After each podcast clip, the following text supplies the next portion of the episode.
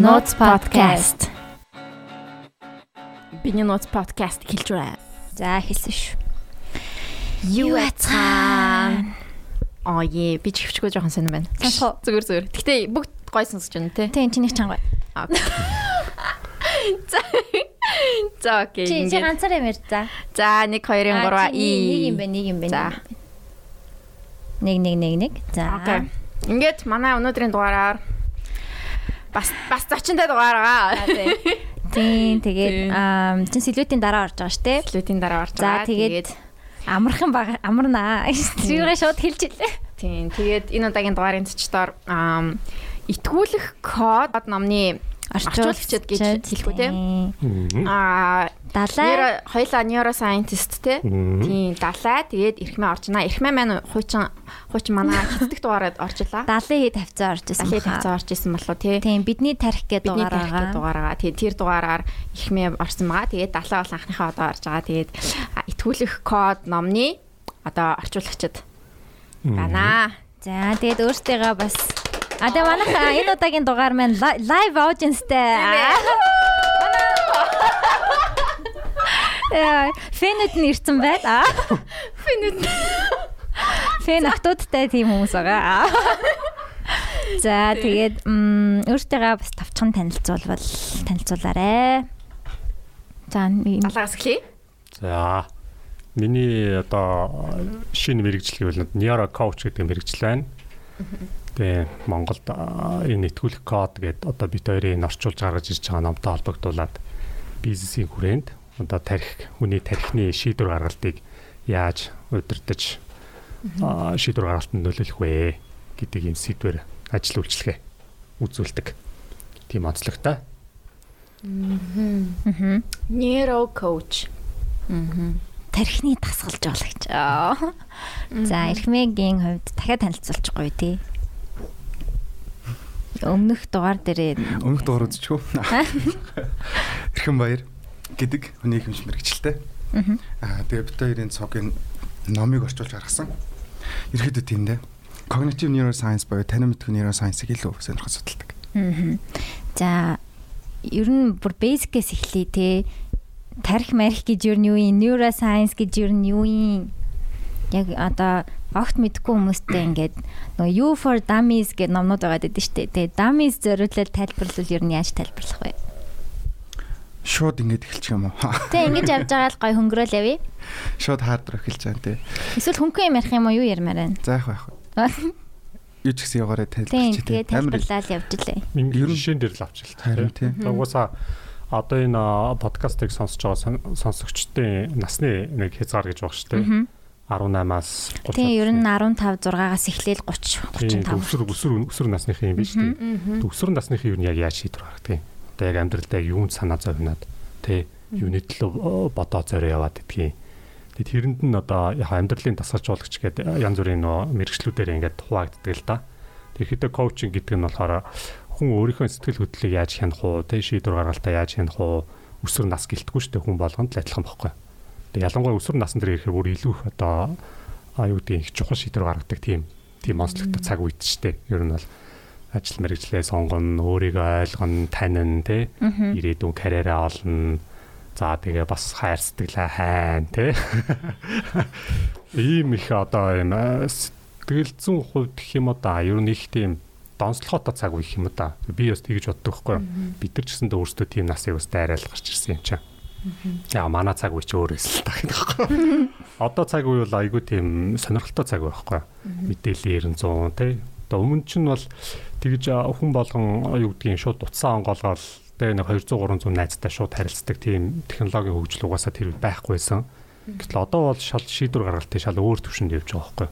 Яагаад бол өөрийнх нь шийдвэрт нөлөөлнө өдөр болгон ямар нэгэн контент нөлөөлнө те сошиал медиа дах найзууд нь нөлөөлнө. Тэгээ ийм одоо юунд бас энэ ялангуяа нөгөө сэтгэл зүгээ те шийдвэр гаргалтаа ер нь яаж хянан удирдах уу гэдэг иймэрхүү одоо чиглэлийн бас э, зөвлөмж гэх юм уу да. Да зөвлөмж нь хайш зүгээр. Тинейжрүүдэд бас зөвлөмж өгж болно өгдөг гэсэн үг үү те ер нь. Уу яг одоо ингээд э, cognitive neuroscience чи ер нь бол тэгээд э, generation generation харгалзахгүй тул хүний тархинд л хандж байгаа юм чинь ерөөсө бүгднгийн шийдвэрлэхийг л одоо зорж явж байгаа Тэр шинжлэх ухааны явах. Би нөгөө яаж хийсэн юм аа нэг Netflix дээр янз бүрийн докюментарууд үзэх туртай. Тэгээд үзчихсэн чинь тинейжер байх үеийн тарих угаасаа яг ингээ бүрэн хөгжөөгүй байд юм шүү. Одоо энэ яг frontal lobe ч илүү тэр нь арай дутуу хөгжсөн тэнгүүдээ ингээ хоорондоо мэдээлэл удаан дамжуулдаг ч юм уу. За аим би амар худлаа ярьдаг шүү. Та засаад яваарай.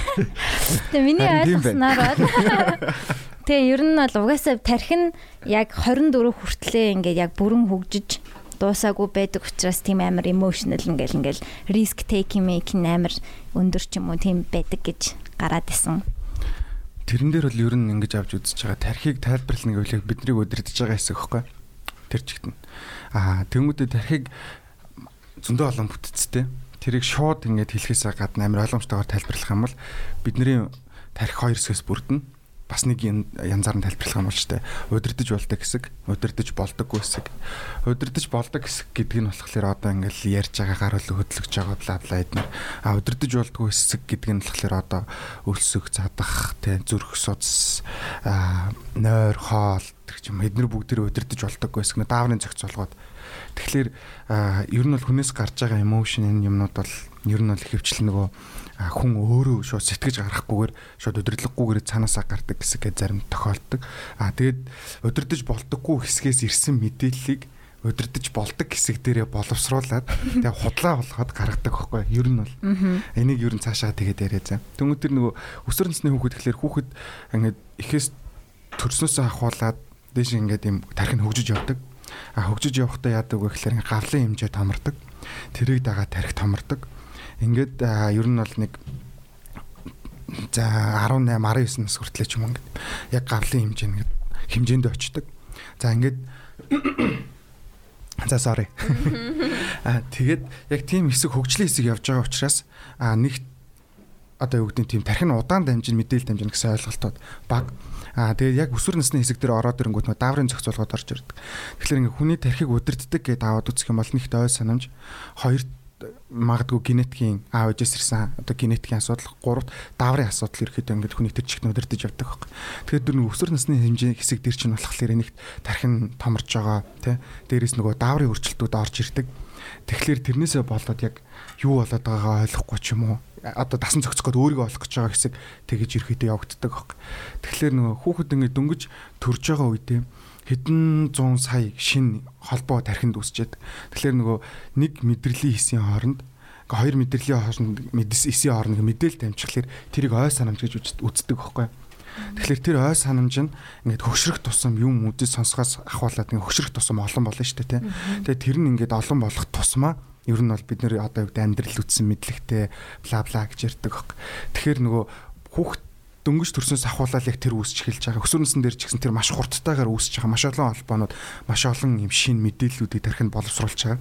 А тэр үе дээр нь үе дээр нь дааврын өрчлөлтүүд ингээ ороод ирэхлээр нэг гэсэндээ олж авах юм төөрөгдөлд ордог гэх юм уу? Яг өөрийгөө олох гэж байгаа. Нөгөө мэдээллүүдийг зөв боловсруул сурах гэж байгаа. Тим хэсгүүд явдаг. Тэгэхээр өсвөр нас чи угаасаа яг өсвөр наснд яаж тогтно? Цаашаа баг тэгж Тэгээ тогтчихдаг. тэгэл дээ. Харин тийм. Oh damn. Тийм чиний түрүүний хэлсэн чинь ерөнхийдөө үнэ.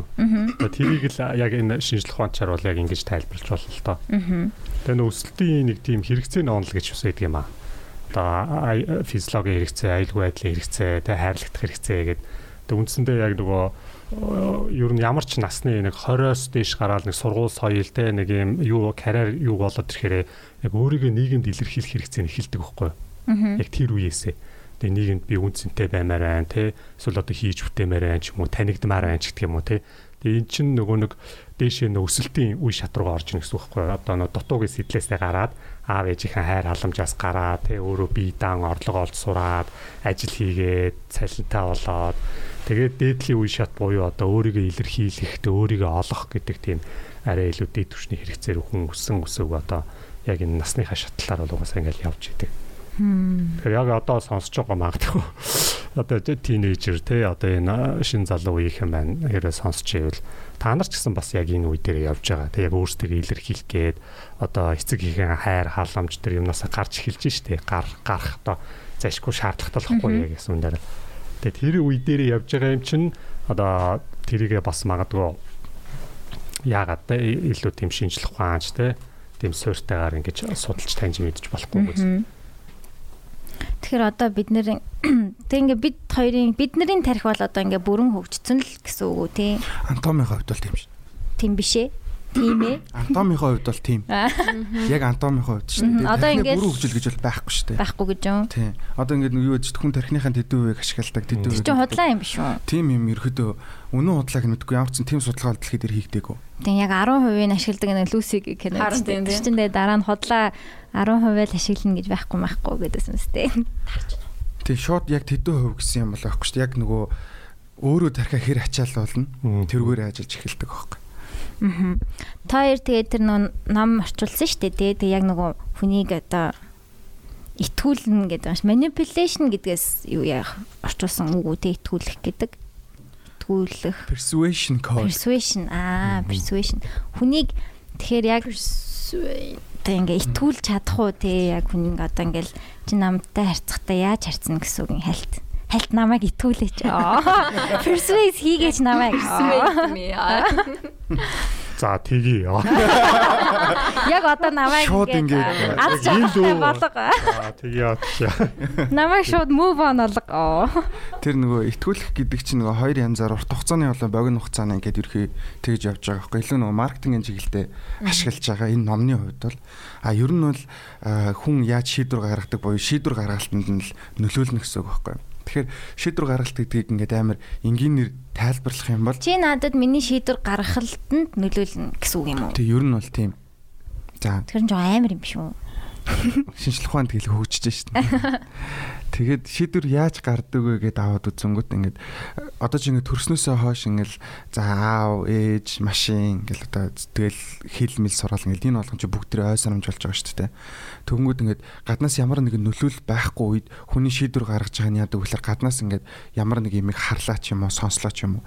Тэгээд тэр мэдээлэл тархи руу орж ирэнгүүт тархинд чинь байгаа баг бүх ингээд одоо үүсцэн байгаа ой санамжуудаар чи дамждаг дамжиж дамжиж жагаад сүүлд нь шийдвэрээ гаргадаг. Тэр нөгөө одоо жишээ нь зүгээр юм хар цагаан хоёр өнгийн ингээд нэг юм кейс ч юм уу утас байлаа гэж бодсон шүү дээ.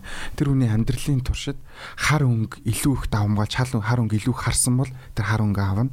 А цагаан өнгө илүү их байсан бол цагаан өнгө аавна гэдэг ч юм уу. Тэгэхээр нөгөө үүссэн ой санамж одоо багтаа байхасаа ямар нэгэн траума ч юм уу юу ч юм те тэр болгоно ингээд цаашдаа амьдралд нөлөөлөл яваад байдаг байхгүй. Тэгэхээр нөгөө бага наснд ялангуяа одоо нөгөө түрүүний хэлжсэн өсвөр нас руу ярьжсэн шүү дээ. Тэрэн дээр ингээд өсвөр нас хүртлээр ингээд айгүй их юм мэдээллүүдийг шинээр цоглуулж идэг. А тэр үед нөгөө үүссэн ой санамж хүний тархинд ингээд айгүй хүчтэй өсдөг. Тэр нь ер нь цаашдаа хүн хүнийг удирдах ингээд тэр мэдээллүүд айгүй шийдвэрт нөлөөлөө яваад байдаг байхгүй. Мм. Аа. Мм. Синдэр энэ талцаахаа энэ хоёрыг харахгүй байна. Аа Жохын араас нь хараад байгаа юм санагдаа. за за харин тэгдэг ч юм уу би бас. Тийм. Тэгээд ах шиг байна тий. Одоо жишээ нь чи ингээд э, яг одоо чамд яг ямар асуудалтай хамт болоод байна. Тэ тэр чин тэгэл чамаг хамгийн ихний. Миний нэг таньдаг хүн гэж яриа. За Бөөрнгийн дэлгүүртэй гэдэг. Нэг таньдаг хүн амар олон жилийнхаа relationship-ээс ингээ гарсан байгаа. Би ихтэй энэс яг юу асуух гээд байгаа сайн мэдэхгүй байна л да. Аа за аха. За Аа, арай одоо ихтэй. гоё харагдчихэв. Харин тэгэхгүй бол яг дагзнаас нь хараад байгаа юм санагдаад. Мэдгүй түрэн биш шин. Тэр талаар тэ та хоёр ер нь нэг хальт сонссон шүү дээ. Тэ шууд ирчих гоё. Тэгэж яг ингээд ярих гэсэн чи гинт хүн олон сонсож байгаа болохоор яг санаа нь бол хүнд ямар ч асуудал гэж болно шүү дээ. Ямар ямар ч одоо юу яжсан. Зүгээр тэр нь нэгэнт нөгөө нэг сэтгэлд нь ингээ байн хургаад ингээ тэр тэр асуудал чинь яг одоо гаргаж байгаа шийдвэр чинь айгу чухал нөлөөтэй байгаад байгаа байхгүй юу? Хэрэг тэрий чинь хүндчихэл юм бол. А тэрийг чинь нөгөө тал чинь мэдэж авна гэдэг чинь амар том давуу тал болж би болж юу хэлж байгаа үстэй. Шинэ одоо за бит хоёр мэдчихлээ тий. Тэгэхээр чи одоо чам хар ямар шийдвэр гаргах вэ? Яаж л бол яаж л одоо хөндөж гаргаж ирэх юм биш. За чи яасан? Ингээд хэллээ шүү дээ. Тэгэхээр яг санаа нь яг яг шийдвэр гаргалтанд нөлөөлнө гэдэг нь тэг нэгэнт нөгөө тарих гэдэг чинь одоо хүн болгоны л тарих адилхан шүү дээ. Угаасаа шийдвэр гаргалтанд айдас нөлөөлнө, дарамт нөлөөлнө тий. Яг одоо э, зайлшгүй шаардлагатай байгаа хэрэгцээ нөлөөлнө тий. Тэр хэрэгцээг чи шийдмээр байна уу гэж асуух чинь нөгөө хүнд чинь шийдвэр гаргахад нь хүртэл аюух том нөлөөлөх байхгүй юу? Тийм тийм л гэж хэлнэ ш дотроо магадгүй тий.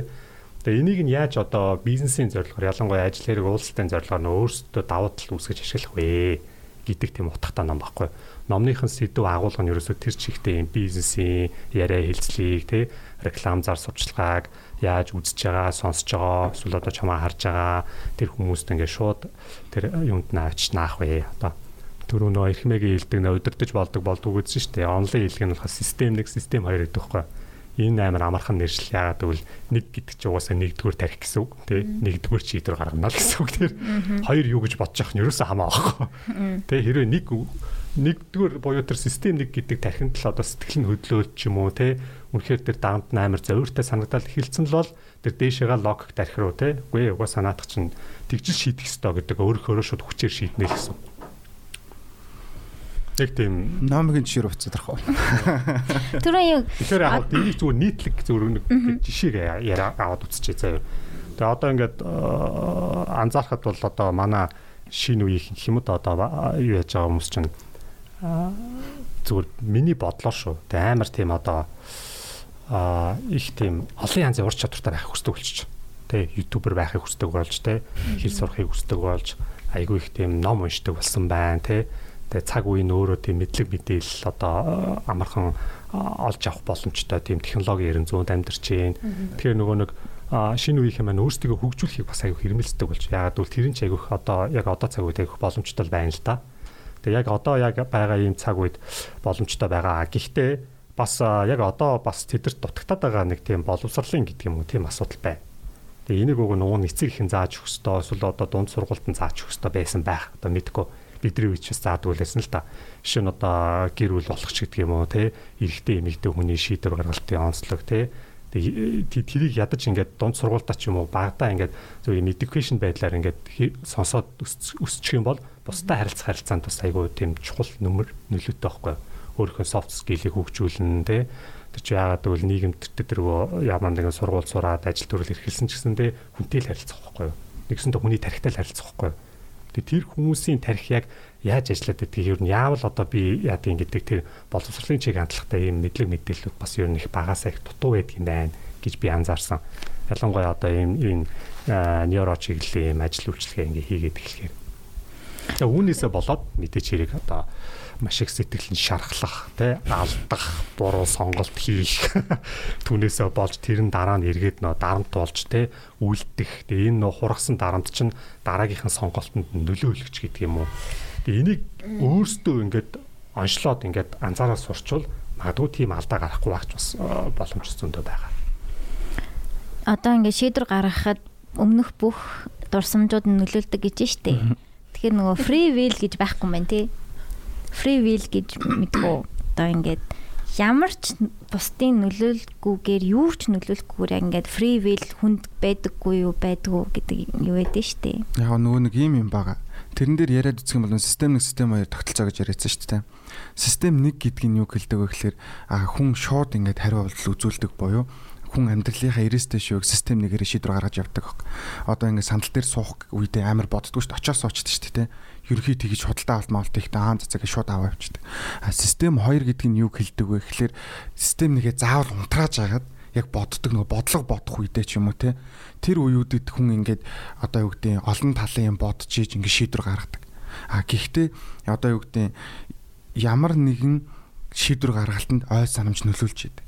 Байнга нөлөөлж идэг тэр байхгүй ой санамжгүйгээр шийдвэр гаргалт гэдэг процесс бол айгүй хэцүү.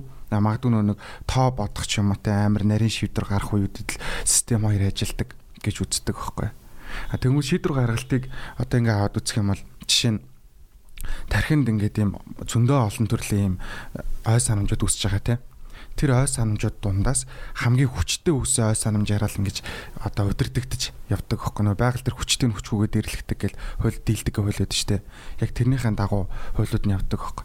Тэмүүд одоо жишээ нь тэр нөгөө emotionally тэ тэр одоо салтын тэр асуудлууд тэр одоо жишээ нь ингээд аваад үзэнгүүд ямар шийдвэр гардаг вэ гэхэлэр хүнд ингээд нөгөө байхгүй бол яана гэдэг юм бодлоод ч юм уу тэр ой санамжууд ирээдүйд нөгөө ой санамжийг чинь өнгөрснөөс үүсгэж бол үүснээр навж болдог. Эсвэл ирээдүйд хиймлэр үүсгэж болдог.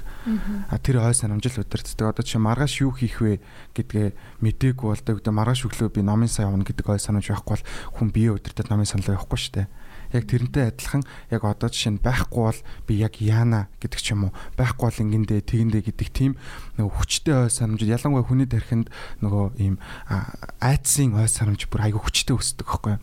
Тэгвэл яг тэр ой санамж нь ингээд хүнийг удирдах гэдэг хөөх. За одоо байхгүй бол яана. Эсвэл салчаад одоо би яана би ингэндээ тэгэндээ одоо жишээ нь баяр болоход байхгүй бол ингээд ганцаардандаа гэдэг ч юм уу. Тийм ой санамжууд үүсгээд байх одоо хүчтэй үүсгээд тахлаар тэр нь тэр чигтээ ингээд тархиг өдөртөө даавар ялгарлалт нь нөлөөлөөд ингээд яваад байдаг. Тэгэхээр нөгөө сэтгэл зүйчтэй хувьд хийгээд идэг нэг юм нь юу вэ гэхээр одоо ингээд тийм тухайн асуудал байлаа гингүүд тэрийг ингээд хүн нэг талаас нь харж ингээд асуудлыг шийддэг юм байна л да. Тэгэхээр сэтгэл зүйчд ингээд шууд чи инг гэж хэлэхгүйгээр өөр өөр өнцгөөс нь харуулад өгдөг. Тэгмүүд тэрний яг өөртөө таалагдсан өнцгөө барьж аваад хүн тавьчраа явчихдаг. Тэгэхээр одоо юу гэдэг ямар нэгэн асуудал үнэхээр шийдэж болохгүй асуудал тийм тэрэн сэтгэлд нь юм зовөр үүсгээд байгавал яг өөр өөртөө манипулейт хийх буюу яг нөгөө одоо юу гэдэг тэрийг одоо тэр хүнээс салсан салсан дээр л шавж яриад байгаа шүү дээ тэр салсан ч гисэндээ одоо өөр гарч ирэх хүчтэй бодлоод үүсгэж чадах юм бол тэн дээр ямар нэг эмошнл юм гарч ирдэггүй байхгүй Тэнгүүд одоо жишээ нь түрүү нөгөө нэг хэлжсэн шүү дээ те амар сонь чигээр авч үзээ зөө. Хөгшин хүн амар удаан шийдвэр гаргадаг шүү дээ. Бодоол байдаг ер нь аа за залуу байх тусмаа шийдвэр айгүй хурдан хурдан гардаг шүү дээ те. Тэр нь нөгөө нэг тархинд үүсцэн байгаа мемориных нь сонир гэх юм бол тоотой холбоотой.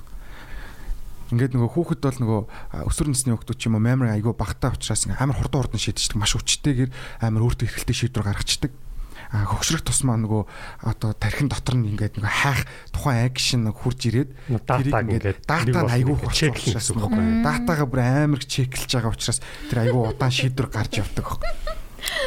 Одоо ингээл саяны за тэгвэл нэг л кейс дээр яриад байгаа шүү. Салалтын кейс гэлээ. Санаа нь бол яг нөгөө дараа нь дараагийн одоо хосоо гэдэг юм уу да тийм олоход тэр нь яга нөлөөлөд өгөхөр одоо тэр чинь нөгөө нэг хиний зүүрлэх юм бол одоо ингэ өрөөгөр дүр номын сан шиг юм юм өрөө тавьсан. Тэгээ тэр нь дийлэхтэй нэг тийм харамсгаа сайсан, алдхаа сайсан те салчул яана дараагийнх нь одоо тийм байвал яана ч гэдэг юм ингээд ийм датануудаас ингээд чи ингээд ухамсаргүйгээр ингээ яг шийдвэр гаргалтынхаа үйл явцад нөгөө төлөө чекл чекл чеклэнгуудаа тэр чинь чамаа мэдэхгүй байх чинь нөлөөлчихөд байгаа байхгүй. Аа. Ер нь дийлэхтэй тийм л те. Энд чинь нэг хүнд биш нийтлэг одоо эн чинь зөвхөн амьдралын харилцаан дээр биш зүгээр дэлгүүрт ороод худалдаа авалт хийх төрөл нөлөөлдөг байхгүй юу? Зурагт үзэхэд реклам үзэхэд нэг эко байдлаар ингээд цуурайдсан ой санамж те Тэгээ явж итэл дахиад нэг найз нь ингээ ярьж исэн ингээ дам дамаа ингээ нухамсаргуу ингээ янз бүрийн датанууд тархин дотор нь цуглар цугларч жагаад нөө чинь нэг сайхан нартай өдөр дэлгүүрийн лангуун дээр харангуут оо энэ биш гэх нэг аль хэдийн мэддэг юм шиг тий реклам яг тэгж нөлөөлдөг байх тий Тэгээ дараа нь байсгээ нүдэнд харагцаар байгаа дараа нь яг хэрглэж үзэнгуудаа ваа би нэг одоо яах гэж авбаач гэх юм уу? Тий нэг тийм харамсал төрж эхэлдэг. Тэгээ тэрийгэ зөвтгөж эхэлдэг логиктор хизээ хойно ш тий за яах яах одоо хямдарсан байсан юм ч те. Тэг хэрэглэл дуусахаас. Тэгээ энэ энэ худалдаа авалтын дурсамжийн үрдэл чиний дараагийн худалдаа авалтын хүртэл нөлөөлнө. Яг яагаад урд нь нэг тэгсэн шүү дээ гэдэг нэг тийм ой санамжтай үлдчих нь шүү дээ. Тэгэл дараагийнх юм авахтаа амар хаширч гэдэг юм уу те үзээл дурд татлын хараад хүн айднаас асуугаал ингээл нэг хашир суугаад байгаа гэдэг чи тэр юм ингэж баяжиж явдаг байж. Энэ юу н хэрэглэхэд хэрэг. Ингээ. А тэгэхээр ингээ шийдвэр гаргаж чаддгүй хүмүүс дата нэгтцсэн юм байна те. Нэг цэвэрлэмээр юм байна да. Тэгээ бас хүмүүсийн өөрсдийнх нь зан төлөвийн онцлог гэж байна. Одоо нийт удаан хүмүүс бас байгаа л та тий. Тий одоо яг ажлын харилцаан дээр сэтгэл зүйн харилцаан дээр одоо яг яаж яадаг юм болоо. Бид нар болохоор ажлын харилцаан дээр ерөөдөө нэг 4-өөс 8 төрлийн хүмүүсгээд хуваачдаг байхгүй юу? ийм драйв буюу одоо их тийм тэргүүлэгчтэй манлайлагч төрлийн хүмүүс, инфлюенсер төрлийн хүмүүс те тэг айгуу тийм бус нөлөөлдөг те ингээ ятгадаг, урайлдаг тийм хүмүүс байна. За жишээ нь айгуу тийм одоо чи миний өөрийн профайл бол тийм хүнд айгүй их тийм тусархаг те хүний төлөө гэдэг ч гэдэг юм уу те хүнтэй найз байж чаддаг ч гэдэг юм уу жоохон тийм интроверт дотгошоо гэх юм уу да. Тэгээ ийм төрлийн нөө хев шинжээр ялгаатай учраас шийдвэр гаргалтын гэсэн бас ялгаатай байна. Бусдаа харилцах харилцаан ч гэсэндээ. Тэгэхээр санаа нь бол өөрсдөө ихлээ сайн мэдэх хэрэгтэй. Өөрсдөө маш сайн мэддэг байх юм бол хүнд яг яаж нөлөөлчих те аа тэр арга нь бол тодорхой болно шүү дээ.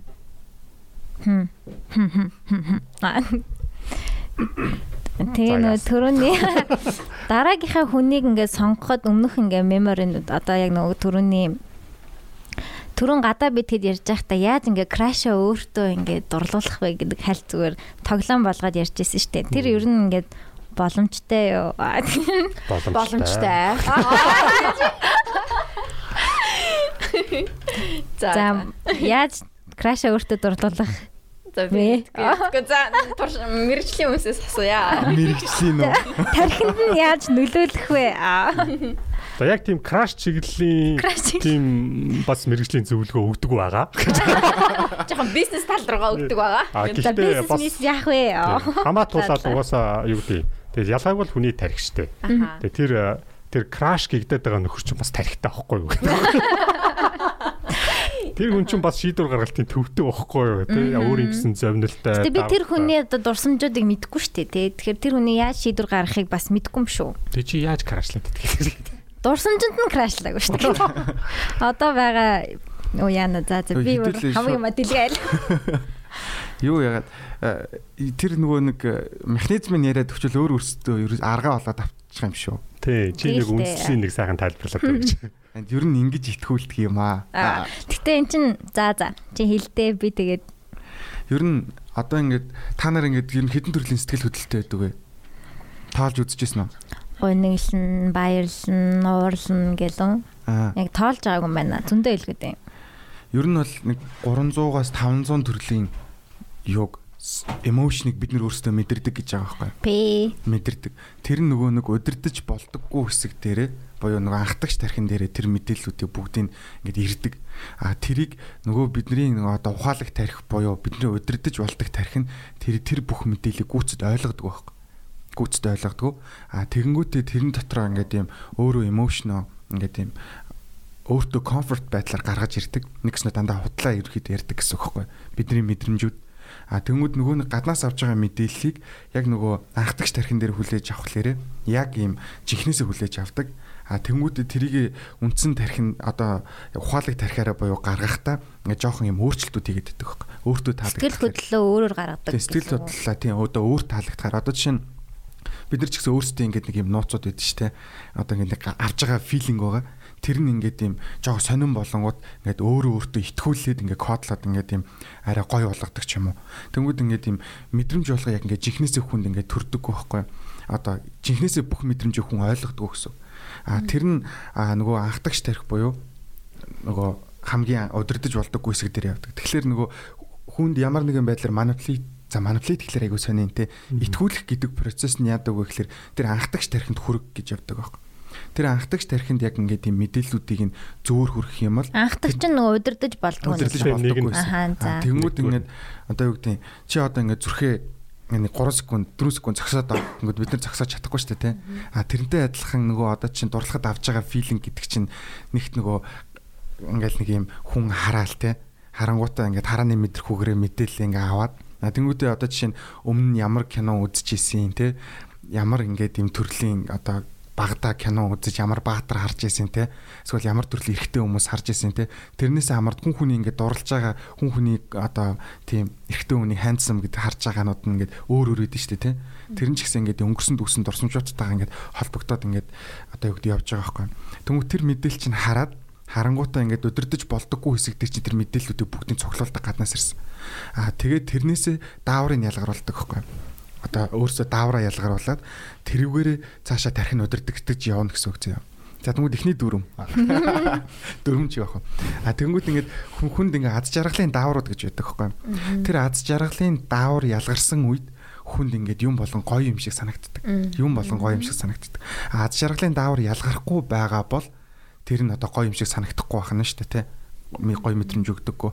За тэгмүүтэр аз жаргалын даавар одоо тархинд нэг хэс хизээч дангаараа итгэвчдэг байхгүй хязгаарч нэг хэс дангаараа итгэвчдэг. Заавал ингээ олноороо итгэвчдэг.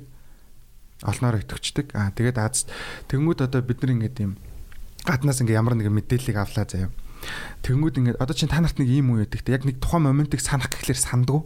Мөртлөөсөө нэг дуу сонсонгууд тэр үе ингээ санаанд ордог.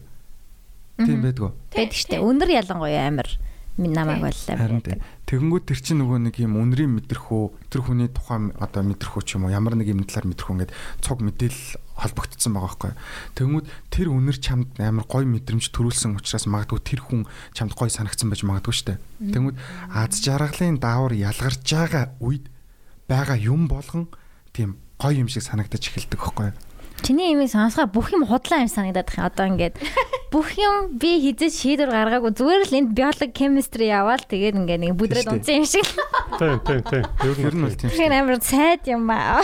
Тэнгүүд нөгөө архины найзууд гэж яддаг шүү дээ. Тэнгүүд нөгөө нэг хүн ингээ амар их ачаалттай, стресстэй ажиллаад байх тусам ингээ аж аргалын давар ялгалт буурчдаг байхгүй.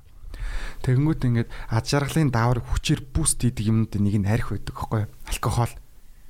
Тэнгүүд нөгөө Тэнгүүд ингээд яг алкогол хэрглэж байгаа үед хамт байгаа хүмүүс байгаа орчин тухайн үед гоё юм шиг санагд мэдрэмж төрөл тэд нар муухайч байсан ямар ч байсан гоё мэдрэмж юм уу тий. Тэгэнгүүт нөгөө амьдрал зүйлчихгүй юу? ямар ч нөгөө тийм яг үндэ хэрэгцээ авахгүй мөртлөөсөө ингээд нэг цуг уумаар байдаг хүмүүс байдаг шүү дээ. Адны найзаж. Тэд нар нь зүгээр л тэр хүмүүстэй цуг байхад аз жаргалын давар ялгарсан учраас тархинд юу гэж кодлогдсон бэ гэхээр тэр хүмүүстэй цуг байхад Аз жаргалтай. байна гэдэг юм код төр үүссэн байгаа байхгүй. Тэгэнгүүт амар гоё ингээд Миний юм бүх амьдрал базалаа. амар гой хүн байж болно штэ. Тэгсэн чинь тухайн үед одоо юу гэдэг нэг муухай траума одоо ингээд муухай мэдрэмж төрүүлдэг дуу ч юм уу те. Тим юм ингээд явчих юм бол одоо тэр хүн яг тэр дуунаас авж байгаа мэдрэмжтэй адилхан тэр хүн чамд мэдрэгдээд эхэлнэ гэдэг ч юм уу. Тэнгүүд яг ингээд ер нь бол бид нэг ой санамж даавар хоёр тал яг үндэ зохицуулагдаж явдаг тийм амьд биетүүд өгөхгүй юу? Амтнаас ялгаатай нь шийдвэр гаргадаг. А шийдвэр гаргалт нь ой санамжин дээр тулгуурлагддаг. Тэр нь нөгөө нэг одоо дааврын зохицуулгаар ингээд зохицуулагддаг. Тэгвэл одоо юу гэдэг үнэхээр ингээд юм Ой санамжаа амар гоё ойлгох хэрэгтэй байна. харин тэ. Тэгвэл одоо жишээ нь ингээд одоо юу гэдэг нэг хүн надад таалагдахгүй одоо юу гэдэг намайг ингээд тоохгүй бай гэж бодъё л та тий. Тэгвэл тэр хүн магадгүй тэр хүнийг гоё мэдрэмж төрүүлдэг юмнууд байж болно шүү дээ. Тэрийн судалгаа нь шүү дээ. Йоо ямар амир. Тэгэнгүүтээ нөгөө нэг яг тэр гоё мэдрэмж төрж байгаа үе дээр нь хамт байгаад тах юм бол ад жаргалын давар ялгарч байгаа үе дээр нь хамт байхад тах юм бол Дахиад хамт байхыг хүссэн шүү дээ. хамт байхыг хүсэж шүү дээ. Хүний тарих ингэдэг байхгүй хаана гоё Хариуг вэ? амтд юм байна дөө бид нар ч. Тэг хаана хүний тарих ингэдэг ингэж ажилтдаг байхгүй бүх юм дээр хаана гоё байна? Тийшээгээ хүнийг удирддаг байхгүй. Муухай газар ерөөсөө хүн байлахыг хүсдэггүй байхгүй. Тэнгүүд одоо жишээ нь ингээд юм нэг сонин жишээгээр тайлбарлачаа заяа. Хөсөр насных үзэж байгаа үзэж байгаа хамаагүй заяа. Тэр нэг алкогольтой холбоотойгоор ингээд нөгөө хүн одоо ажил одоо жишээ нь ингээд ажилдаа амар дуртай хүн байлаа гэж бодъё л да тийм. Тэнгүүд нөгөө нөгөө ажлыг хит их хийгээд амар их ингээл ачаалттай ажиллаа хийгээл. Тэнгүүд хүн ингээ ядраад стресстэй шүү дээ тийм. Стресс тэнгүүд түрүү нөгөө стресс ад жаргалын давар ялгартыг бууруулдаг гэж хэлсэн шүү дээ тийм. Тэнгүүд айгүй их стресстэй ажиллаад ангууд нөгөөдг нь ад жаргалын давар нь буураад нөгөө ажил нь муухай юм шиг санагдаж эхэлдэг юу? муухай юм шиг ч юм уу ядаргаатай юм шиг гэж явж явж байгаа тав дахь болон TGIF уун тий гоё. Тэгэнгүүт ингээд уунгууд тухайн нэг уужих үед нөгөө ад жаргалын давар ялгараад тухайн орчин гоё юм шиг кодлогдсон дээ тий тэгээ буцаад нэгд өдөр болно шүү дээ нэгд өдөр болонгууд одоо нөгөө буцаад нөгөө стресстэй ачаалттай ажил эхлэнгүүд тарих яадаг вэ гэхэлэр буцаад нөгөө тавтад гоё шүү дээ тий дуу сонсож хахад гоё юусэн штэ ч юм уу. Яг тийм үе рүүг ингэж явдаг. Энэ бол бүх юмн дээр нэг өөрийгөө ч болон бусад хүмүүстэй ч юм уу итгүүлэх, манипулейт хийх тийм боломж байхгүй. Одоо чи маркетингийн салбар дээр амар хүсэрчлээтэй заах. Маркетингийн салбар дээр ч гэсэндээ одоо ингэж нэг юм нэг бүтээгдэхүүн зарах гэж байгаа хүн байгаа. Тэгэнгүүт одоо худалдаа авахч шал өөр юм авах гээд ирсэн байж болно шүү дээ. Тэнгүүд тухайн үед нь хүчтэй стресс өгөөд хүчтэй ад жаргалын даавртын ялгарлалтанд нөлөөлдөг ч юм уу те. Тэгэх юм бол тэр хүн одоо үзэг авч орж ир гэснэ гэрэл мэрлийн амар гой тааруулц хажууд нь дуу муу тавьсан те. Өнгө мөнгөний харааны төвшин мөвшөнд аягүй гой тавьсан байх юм бол үзэг авах гэж орж ирсэн аяга аваагаар авчиж болно шүү дээ. Тэр чинь тухайн хүний шийдвэр гаргалтанд хурцаар болон урт хугацаанд нөлөөлөх боломжууд байдаг. Тэгэхээр энийг нөгөө нэг ялгаагүй. Нөгөө нэг хайртай хүнээ дурлуулах дээр. Магадгүй ингээд нөгөө байгаль майгаль дуртай амартай те. Тийм хүн ч юм уусгүй хөгжим сонсоод амар кайф авдаг ч юм уу те. Тийм хүмүүс авах юм бол яг тэр ад жаргалын даавар ялгарч байгаа уюудд нь цуг байгаадах юм бол чи өөрөө гоё юм шиг санаа. Одоо нөгөө Will Smith-ийн тоглосон нөгөө хич гэлөө. Аа Тий, конс конс тийм ер нь тэр штэ ер нь санаа нь бол. Нэг эмхтэй яагаад нэг айгуу тийм board member нөгөө байгууллагын нэг юу гэдэг удирдахсан үеийнхнүүд нь айгу уйтгартай хөгшин тэ уламжлалт мань хүн нөө эмхтэй нөөрөө яг нөгөө нөгөө юу гэдэг лээ а тэр тэр чинь нэг залуу нь яг амар лузер залуу байлаа Лузер залуу байлаа. Яг бүдүүн таргантай доор нь ажилдаг гэснээр дурлж борлцсон. Тэр өөрийгөө ч илэрхийлж чадахгүй нэ. Тэгээ тэрийг ерөнхийдөө таалагдуулдаг байхгүй юу? Тэгдэг. Тэр чи яг Тэр чинь үргэлждэг үстэй тий. яаж одоо хамаатал үүсгэж чинь гэсэн чинь а чи тэрнтэй нэг тал нэг овг аймаг те нэг tribe одоо тийм ойр дотны гэдэг шиг ийм нөгөө хүрээлэл гэдгээ чи ихлээр харуулах хэвээр тэрийг бүр demonstrate хийж ингээд батлах хэвээр те.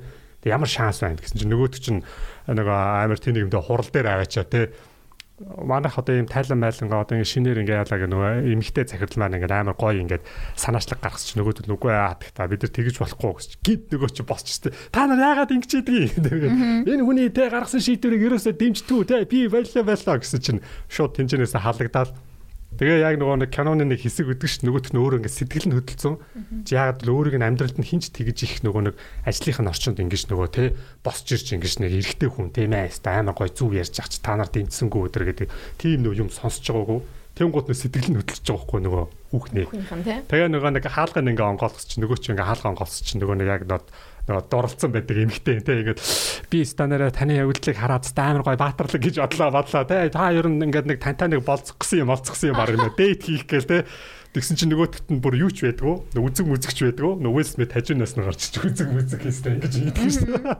Одоо уцсныхаа дугаарыг өг гэдэг. Тэгээ connection яаж үүссэн гэсэн чи айгуу тийм хүчтэй сэтгэл хөдлөлтөөр үүссэн байгаа байхгүй. Тэгээ тэр эмэгтэй яасан бэ гэхээр айгуу хүчтэй сэтгэл хөдлөл мэдрэн штэ. Тэр гинт босч ирэл те. Бүгдингийн загнаалтай өөрийг нь хамгаалаал те. Вау тийм юмыг тэр хүн баг тэр ажил хийж явах бүх хугацаанд хүсэж лээсэн байгаа байхгүй юу? Тийм манлайл мэдэрмээр лээсэн байж таарна дээ яг гол ирчүүттэй ажилдаг эмэгтэй хүн ядж хахт тэгээ тийм дунд ядж хахт манлайл үзүүлэхээр нөгөөдөл 8 гөгшин гөгшөнтэй баах инвесторуу те. Хөрөнгө мөнгө хамгаалан те. Ашиг орлого янз бүрийн юм лаг рационал юм яриа л те тэрэн дээр ерөөсөө ганц л одоо тоглолт хийсэн юм гэвэл гинтээ би би бол чамаа дэмжиж чадсан шүү те. Чамаа ямар ч үед би чамтай хамт те. Тийм ээ гэдгийг айгу хүчтэй үзүүлэхэр чи нэг юм чинь тэгээ өөртөө ихтэй болно нэстэй тийм ээ. Далаа натаа хамт байх юм байна. Тэгээд нөгөө ой санамж ингээд түрүүн ой санамжийн талаар ярьжсэн шүү дээ. Төнгүүд нөгөө нэг юм хүчтэй авч байгаа мэдрэмжүүд ч хүчтэй ой санамж болоод идэх баг. Төнгүүд тэр хүчтэй ой санамж нь одоо хүний тэр чигт насанд одоо хүнийг тухайн момент дандаа удирдах явдаг. Хүчтэй үсээ ой санамж удирдах авчдаг. Төнгүүд одоо жишээ нь ингээд юм юу нь харах үед нэг өөр олон мэдрэхүүгээр зэрэг ингээд мэдээл авч явах юм бол тэр нь илүү хүчтэй ой санамж болдог баг. Магадгүй одоо ингээд юм хараад хажууд нь гой үнэр үнэртэж явах юм бол тэр нь тийм хүчтэй ой санамж болоо л тий магадгүй одоо юу гэдэг ингээд хоолойны өнгөн ч юм уу те эсвэл гой дуулдаг ч юм уу те ямар нэгэн акшнтэй дандаа цуг үйжиж тэр нэг хүчтэй ой санамж болдог. Одоо үг цэжлэх дээр ч гэсэн гардаг шүү дээ. Төсөө өөлж цайжил ингэж цайжил ингэж цайжилц гэдэг ч юм уу. Тэгэхээр хин нэгэнд ингээд дурсагдах эсвэл хин нэгэн тийм одоо юу гэдэг нэг гэсэнд бол хэрэгцээ байгаа шүү дээ те. Одоо ингээд юу гэдэг харах хэрэгцээ байна те. Тэр хэрэгцээг үүсгэхийн тулд заавал тийм хүчтэй memory үүсгэх шаардлагатай гэдэг байхгүй юун дээр ч тэр одоо бизнес ч тэр юун дээр ч тэр тэгэхээр нөгөө нэг одоо юу гэдэг краш манипулит гэж байгаа л бодлоо. Тэнгүүт ингээд тийм олон төрлийн нэг тийм хүчтэй memory-ийг аягуулсан өгч чадах юм бол тэрэн шийдвэр гаргалт болоод тэгээ явцдаг. Энэ бүх газар дээр л. Тэгээ нөгөө эмхтэй хүн чинь дасч дууралдаг гэдэг чинь бараг энэ л юм ба шүү дээ. Эмхтэй хүн ч гэсэн дас дурлж болно шүү дээ. Тийм яг амар олон гоё меморидыг сайн биш байх үедээ ч гэсэн ингээд өнгөрөөчгөр дасцсан байна гэж боддог боловч тэр ер нь бол дасцсан л юм байна те юу яриад байна. Дасцсан байна уу? Дасцсан л юм байна л та. Оо. Мэдгүй би би биш шүү. Манаа нэг таньдаг хүн. Хүний жишээ дээр авлаа шүү. Маа нөгөө найз. Тэгээ энэ чинь нөгөө бүх юм дээр ерөөхдөө явж болдог юм процесс ах. Гэтэ ингээ ядархан юм биш үү? Тэ ингээл харцангууд за энэ нэг стандараа турсамжин дээр нь дөрөөлж ингээ дурлуулна. Үгүй энэ яг яг хүн бүр зарим бас нэг тийм нөгөө нэг юу гэдэг лээ? Нэг аа нөгөө нэг ямар хүн блэ? Нөгөө нэг ямар хүн гэдэг лээ? Оо shit. Ямар үе юм бол та. Угаасаа хүмүүсийг татдаг хүний чинь. А? Тийм харизматик сайтай хүн харизматический те нэг тийм хүмүүс бол энэ бол нэг тийм ингээ бодоод байх асуудал биш юм шиг байна. Яасан ч гоё дурсан гэлдээдэг гэж угаасаа юу? сайтай хүмүүс бол угаасаа ингээл угаасаа л сайн тэрнийг бол хийж чадах юм байна. Нэг ингээд за энийг яаж дурлуулах вэ гэж бодоод байхгүйгээр ингээд угаасаа л харизматай болохоор ингээд тэр нэг аяанда ингээд бүтчихдэг ч юм уу те. Тийм байж бас магадгүй юм байна гэж би сая бодлоо. Тэгэхээр нөгөө хүчтэй memory үүсгэж чаддаг. Чаддаг л хүн юм шүү дээ. Тэр нь бол. Тэгээд дээрэс нөгөө одоо жишээ нь худалдаа авалтын юун дээр нэг тийм юу байдэн штэ нөгөө хүн нөгөө айц хүний хүнд нөгөө айгүйх тийм хүчтэй дурсамж үлдээдэг. А ялангуяа нөгөө нь одоо жишээ нь тухайн бүтээгдэхүүнийг авахгүй бол гэд алтхаас айдаг. Байхгүй өөр хүнд байгаад надад байхгүй байхаас одоо айдаг ч юм уу. Тим мэдрэмж нь одоо дууслаа шууд тэтгэн хоног үлдлээ инглээд гэдэг ч юм уу. Тим юунууд бас ингээд нөгөө хүнд одоо тархины бүтцэн дээр амигдала гэдэг бүтцэн дээр ерөөхдөө тэр нөгөө айцын memory агиух байдаг. Тэнгүү шийдвэр гаргалтуудыг бас ихэвчлэн дандаа тиймэрхүү юмар явагддаг ч юм. Одоо жишээ нь энэ бол хүмүүс цаад тархины механизмыг нь мэдэхгүй болохоос угаасаа цаана банк байж идэг нэг тийм хүн болгон мэддэг ч юм уу ярьдаг нэг хэсэг байдаг шүү дээ. Байнгын ингээд нэг ингээд юм care хийж ийж гинт алга болчдөг ч юм уу. Дөнгөт нөгөө нэг юм хэрэгцээгээ банк байлгадаг байл одоо ингээд тэр хөнгүүгээр нэг юм хийж болохгүй болгочих нь шүү дээ тий. Одоо тэр бүтээгдэхүүнэр ч юм уу юугаар чинь. Тэгээд тэгэнгүүт нөгөөх нь ингээд хэрвээ байхгүй бол тухайн акшныг хийж чадхаа болчихдаг ч юм уу тий. Нэг тийм одоо байхгүй болчвол яана гэдэг айдсан дээр толгоорлогдож явдаг. Одоо бас тийм нөгөө нэг юм маркетингийн аргад ч юм уу, нейро маркетинг дээр бас байдаг юу? Одоо хин нэг нэг чи ингээд баян ингээд кэрлэл ингээд аа тий баян хажууд нь байж магалаа энэ нэг гингүүтэй гинт холбоогоо тасалж маслаа. Гинт ингэж нэг юм бол нөгөөтг нь ингэж юу болч чи яач яач наа гэлтэй чамд тэгээд чиний хайнаас гүгээд эхэлнэ шүү дээ. Баггүй юу? Яг зөв хийхгүй бол бас 100% яг ингэж шууд ингэж бүтдэг бол тийм бүтггүй бүтээгүй кейсийг бас би бас мэднэ тийм бас ингэдэг үстэй. Ингээ баян ингээл хойноос нь зуралдаал кэрэгээд явахаар залхацдаг үстэй бас. Латэ латэ болчдөг юм уу Тэгээд кэр гэдэг нь одоо юу гэмтэй зүгээр ингээл хамт жоохон ингээл хажууд нь хамт байж байгаа л жоохон ингээл тэ нэг ингээд ууж мууж ах нэ ха ха ха гэж хажууд нь байж байгаа. Үйлдэлт мөр болж өгөөл. Мэгжсэн тэгэл жоохон холбоонд тасраал тэгэл сторинд нь reply хийхээ болол тэ эсвэл яадаг чинь тэ тэнгүүт ингээд нөгөөх нь яг энэ хааччуу гэж нэг ингэж боддог гэсэн штэ. гэж хэлсэн штэ. Тэнгүүт нэг casual болно гэдэг нэг юм байдаг хөөхгүй. Одоо жишээ нь ингээд тухайн нэг юм одоо хүнч бай, юу ч бай эхлээд ингээд хүчтэй impression ч юм уу төрүүлдэг ч юм уу. Аа тэгэж явж байгаад нөгөө хүчтэй ой санамж нөгөө одоо хүч багтай memory-гоо ингээд дар дарангуулдаг гэ байгалийн гэж дөрүүлжсэн шүү дээ. Тэнгүүд одоо юу гэдэг юм тухайн зүйл нь ингээд юм эхэндээ гоё яж болдог ч юм уу. Эсвэл ингээд юм casual болчихлоорэ буюу хүчтэй ингээд нөгөө memory-г тэжээхгүйгээр зүгээр л нэг байдаг гэдэг юм ойлголт тархинд орчихлоор хүн дахиад нөгөө хүчтэй өөр memory гарч ирэх юм бол тэрэндээ дарангуулагдчихдаг.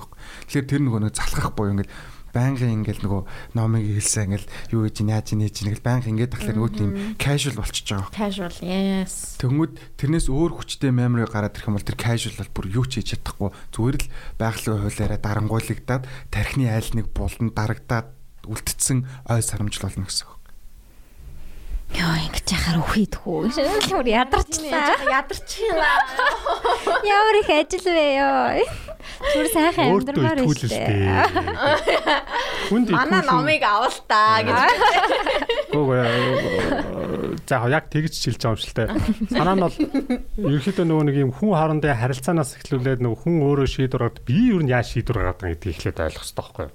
Би миний мемори ер нь юугаар дүрчээд байгаа. Өөртөө анализ хийн тий. Тэгээ яагаад би ингээд ийм шийдвэр гаргачихваа гэдгийг эргээд бас нэг хүн дүгнэх нэг тийм цаг гарна штэ. Тэгээ why why би яагаад тэгсэн болоо. Тэгэхээр чи тэрнээс чинь зайлсхийх одоо дараагийн нэг степ хэрэгтэй үстэй. Тэрийгэ давтаал яваадахыг бол хинч хүсэхгүй штэ. Тэгэхээр тэрийг одоо илүү хүчтэй дарангуулах тийм шин өөртөө тийм сэтгэл хөдлөл зорилт те нөө мотивац гэдэг штэ. Үүсгэж болох юм байна тий. Тэр чинь нөгөө ирээдүйд үүсч болдог одоо нөө dream те мөрөөдөл те нэг өөрийн зүгсэн зорьсон. Одоо те чи яагаад бүр амар гоё те ста супер залуу те яаж чадахгүй гэж те чиний зориг шүү дээ. Тийм юм тархиндаа үүсгчээ те тэрнийхээ хойноос тэмүүлэх юм бол why not бүтчих юм билүү гэдэг. Тийм байна те өөртөө ингээд илүү хүчтэй мэдрэмж өгөх юмыг бас шинээр юм try хийж олж болох юм байна те. Тий тэгэхээр чин чиний өдөр тутмын амьдралын хэм маягт нөлөөлнө те Тэгээд тэрэндээ одоо хизээч одоо бас залахгүй байхгүй юу. Тэгээ яагаад гэвэл ядарахгүй шүү дээ. Яагаад гэвэл хүсэж байгаа зүйлийнхаа хайнаас явж байгаа юм чинь. Тэгэхээр тэр нь аль болох жоохон тийм том байх хэрэгтэй л дээ. Том, далаац. Нөхөө адреналины дом байдаг өстэй допамин эднэрийн одоо ингээд нэг юмнасаа дандаа илүү томруулж игэлээдэг. Амар өндөр байшин дээр гарч ирэл донтцсон. Тэр чинь дофаминд донтцсон байгаа байхгүй. Тийм. Хүн нөгөө ийм одоо таашаал авах булчин гормон ажиллахлаар нөгөө дофамины ялгаралт ихсдэг. Тэгээд нөгөө одоо фитнес хийдэг хүмүүс ч юм уу нөгөө булчин ажиллангууд дофамины ялгаралт айгүйх байдаг. Тэгээд нөгөө булчин ажиллаж байгаад кайф авдаг. Тэг хүмүүд яг үнэндээ нөгөө тэр булчин ажиллахаа ойлонгууд нөгөө дофамины ялгаралт нь буурчдаг учраас тэрийгэ байнгын одоо аз жаргалынхаа дааврыг ялгаруулахын тулд ингээд одоо тэрийгэ бүр хийхгүй бол таашаал авдаггүй гэдэг ч юм уу. Тим юурууга орчдөг. Тэгэхээр нөгөө Чи яаж ингэж ийн фитнес жааш та манаас энэ дээр. Аа. Тэнийг сар л. Одоо дахиад 2 сар явна. Тэгсэн чи юм болцтой. Аа. Би хад жаргалыг эндээс мэдэрч байна.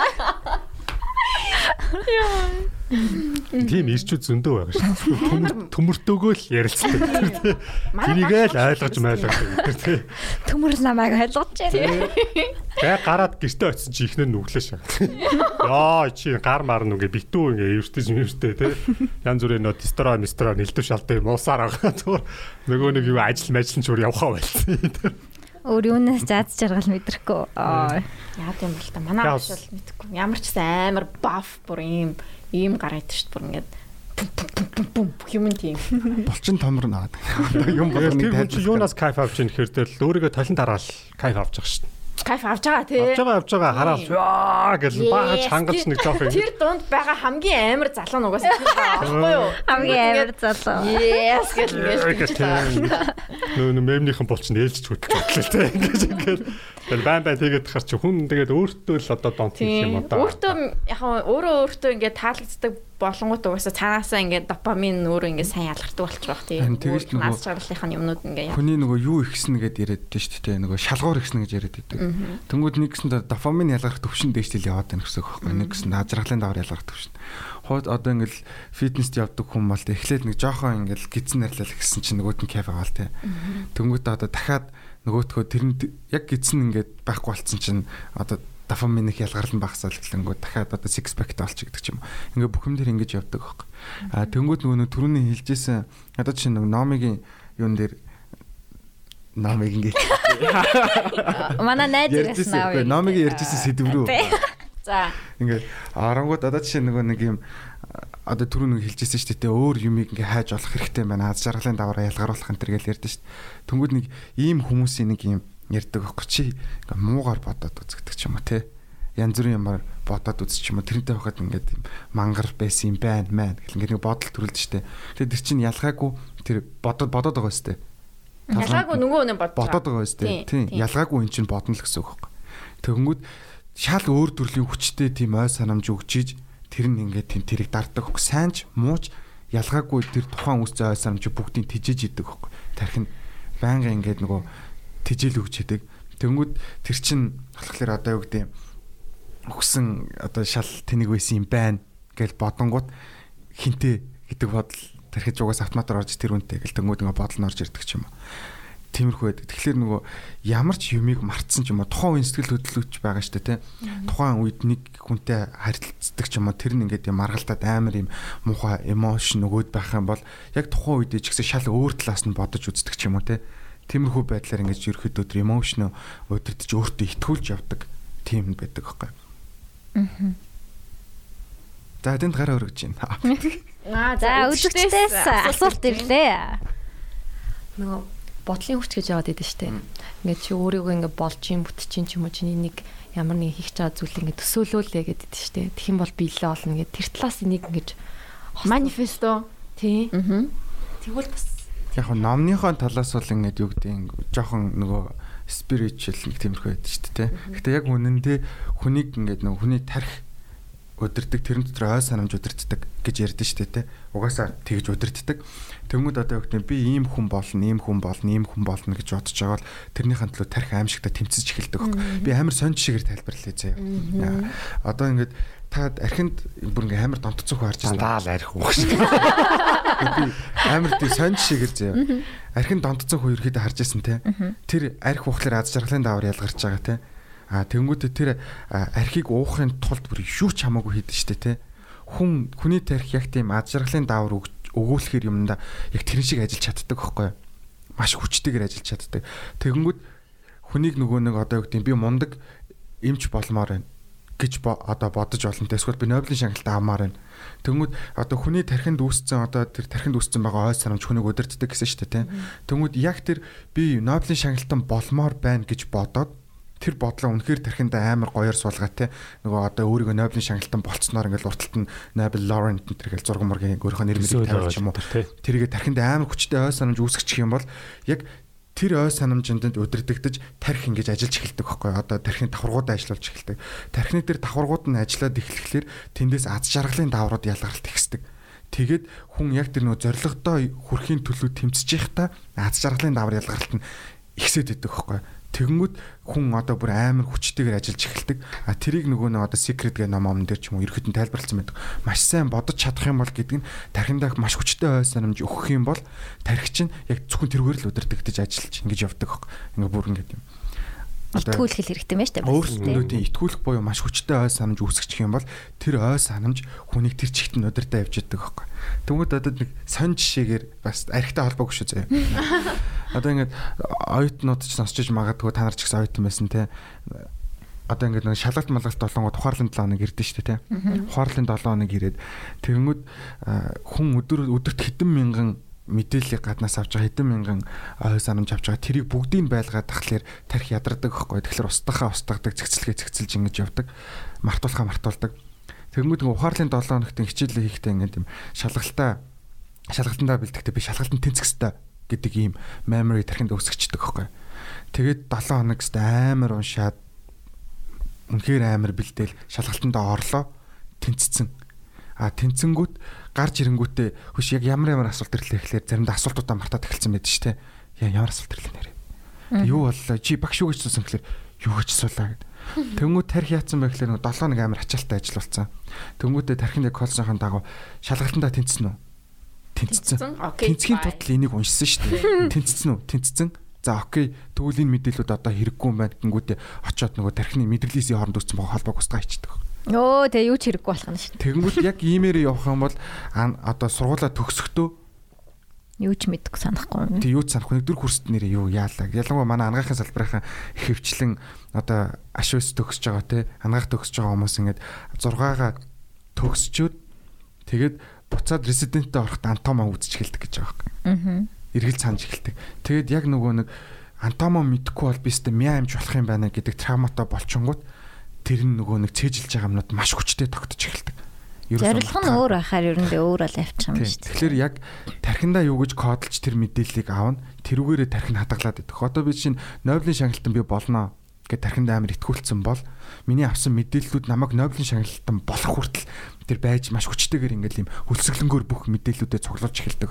Нобелийн шагналтан болох гүнгүүд чинь одоо жишээ нь би neuroscience-ийг амар сайн мэддэг байх хэвээр те. Магадгүй одоо үүдээ цаг хугацааны баримжааг би одоо судлаад мэдээд нээчих юм бол би Нобелийн шагналт авч болох юм байна. За тэгвэл би одоо энэ талаар судлая гэл ингээд тэнгууд одоо тархин тийм айц үсгдэг. Энийг мэдэхгүй бол би зоригтой хүрч чадахгүй юм биш тэгээд айц үсцэн магад тэнгууд тэрийг уншаад мэдэнгүүд зоригтой ингээд нэг алхам хүрчиж байгаад тэнгууд нэг ажарлын давар ялгарчдаг нөгөө дутуу байсан юм а гүцэц. Тэнгүүд ажарлан давар ялгарангууд амар кайф аа. Тэгээ дараагийнхаа степ рүү орно гэж явсаар хагаад яг тархиндаа яг ямар поинттай юм үлдэн тэгэл болно гэсэн. Одоо жишээ нь үгтэй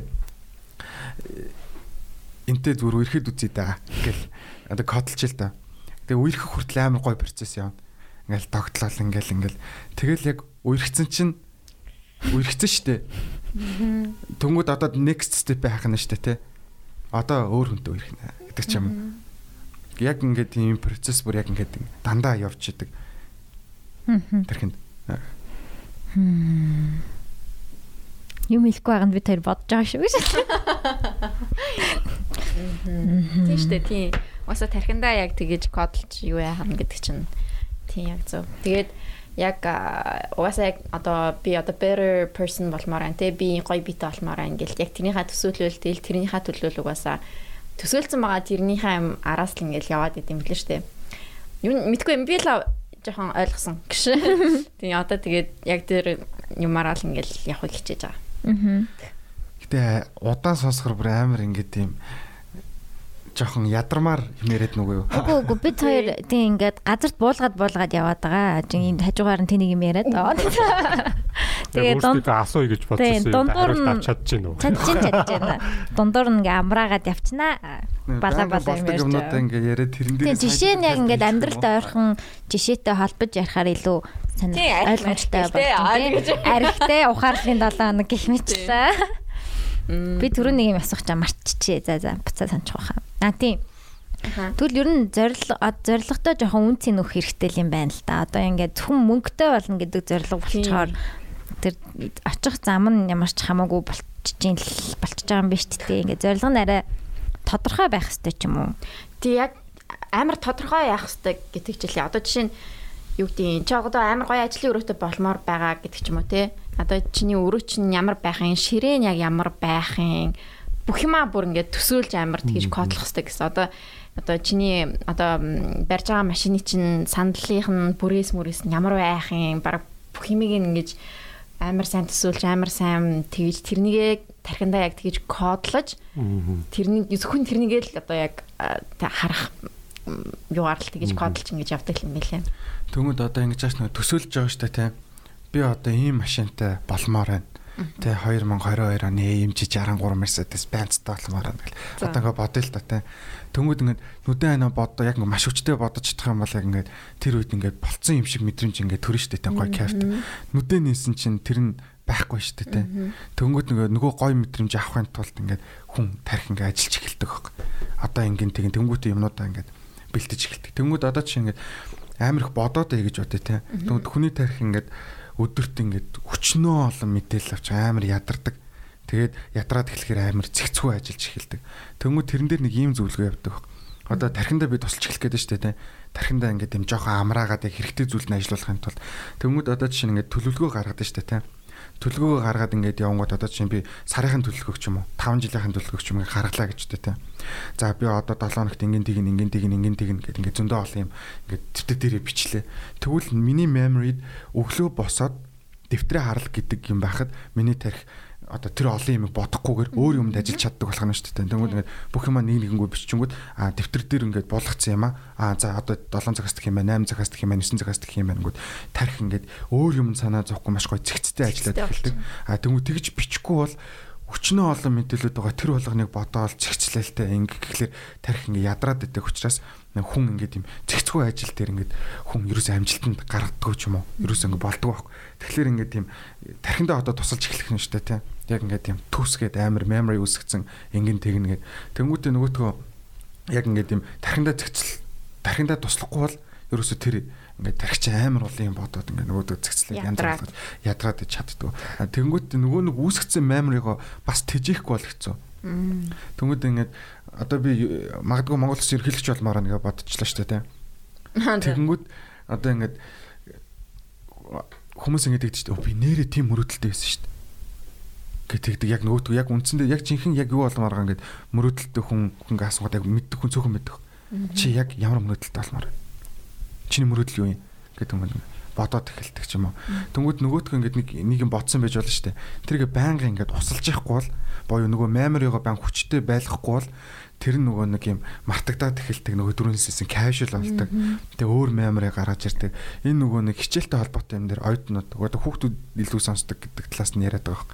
Төнгөд ингээд юм даалгавраа хийх хэвээр гэдэг нөгөө нэг даалгавар ингээд багш нар өгсөн байдаг шүү дээ. Төнгөд ингээд даалгавраа хийх гэдэг. Тэгэнгүүт ингээд даалгавар хийх хэвээр memory тэр нь ингээд даалгавраа хийхгүй бол муу сурн морн биш багш ингээд муу дүн тавина ч юм уу. Тийм ой санамжтай.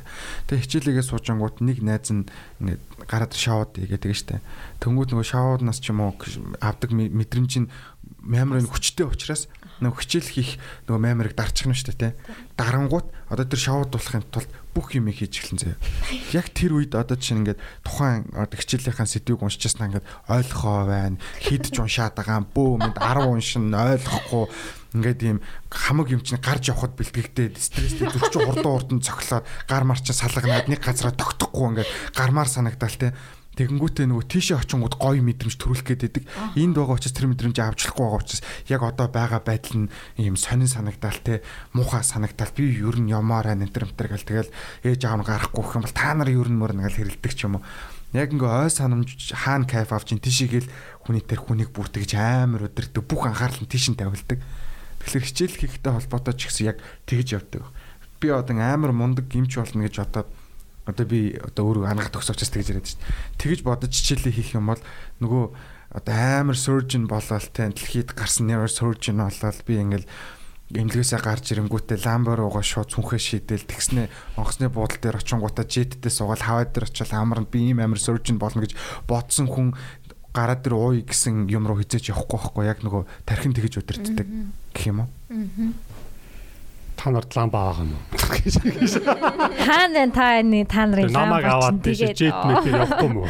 Хавай мавай. Гол би гарч уухгүй. Мм. Тийм юм болгондоо.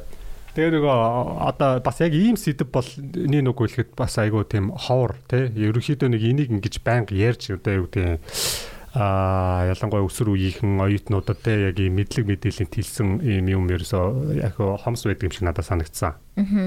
Мэдээллийн суугч дээр дээрээс нь одоо яг уншаад уншиж гэсэн нэг ойлгохтой бас номч бас байдгүй шүү дээ. Дандаа л мэдээллүүд дандаа англи хэл дээр байгаад байдаг. Англи хэл дээр бас нөө мэдлэг хүрэлцэхгүй учраас ингээд орчдөг ч гэх юм уу те. Зөвхөн ингээд нөө Монгол дотроо гэдэг юу яваад идэх хэвхэв. Тэгэхээр өөрсдөө их сайн тодорхойлж уншиж анализ хийж сурах хэрэгтэй. Өөрийнхөө хүчтэй санамжийг бүтээгээд нөө талент буюу нөө ур чадрын тийм анализ гэж байдаг байхгүй юу. Жишээ нь одоо би бол бас өөрийн гэсэн нэг тодорхой ур чадвартай. Тэргээ би өөрөө мэднэ. Тэргээ яаж хөгжүүлэхээ бас мэддэг гэдэг ч юм уу тий. Тэгээд ийгэд эхлэнгууд миний нөгөө нэг 80 20-ын зарчим гэдэг чинь Паретогийн одоо тий одоо жишээ нь миний ирээдүйд одоо хамгийн их тийм үр ашиг 80% үр ашиг авчрах тэр зүйлийг одоо тэр 20%ийг би өөрөө 80% фокуслох хэрэгтэй байхгүй юу? Тухайн өдрийг 100% гэж тооцоод. Тэгэхээр үлдсэн тэр 80% тухайн өдрийн 80% гэдэг бол зүгээр л байдаг л ажлууд байдаг шүү дээ тийм хаалуун техник гэх юм уу нэг тийм. А гэтэл тэрний чи яг 20% нь яг миний одоо хамгийн их тийм үр ашиг ур чадварыг шахаж шаарддаг тийм ажлууд байгаа. Тэрийг олоод тэрийгээ одоо юу гэдгийг Жишээ би бол одоо өглөө эрт босонгуудаа хамгийн дүн тэрийг ээж хийдэг юм уу те. Тэрэнд бол нэг айхтар цаг хугацаа нарийн хуваар энэ чи юу гэсэн үг вэ гэхээр зөв хүн болон өөрийн гэсэн нөгөө нэг ажлын ур чадвар тэрийгэ өсгөх тэр бүх юмудаа ингээ олоод ингээд одоо ингээд юу гэдгийг ингээд одоо би бол одоо ингээд төлөвшсөн байх нь шүү дээ.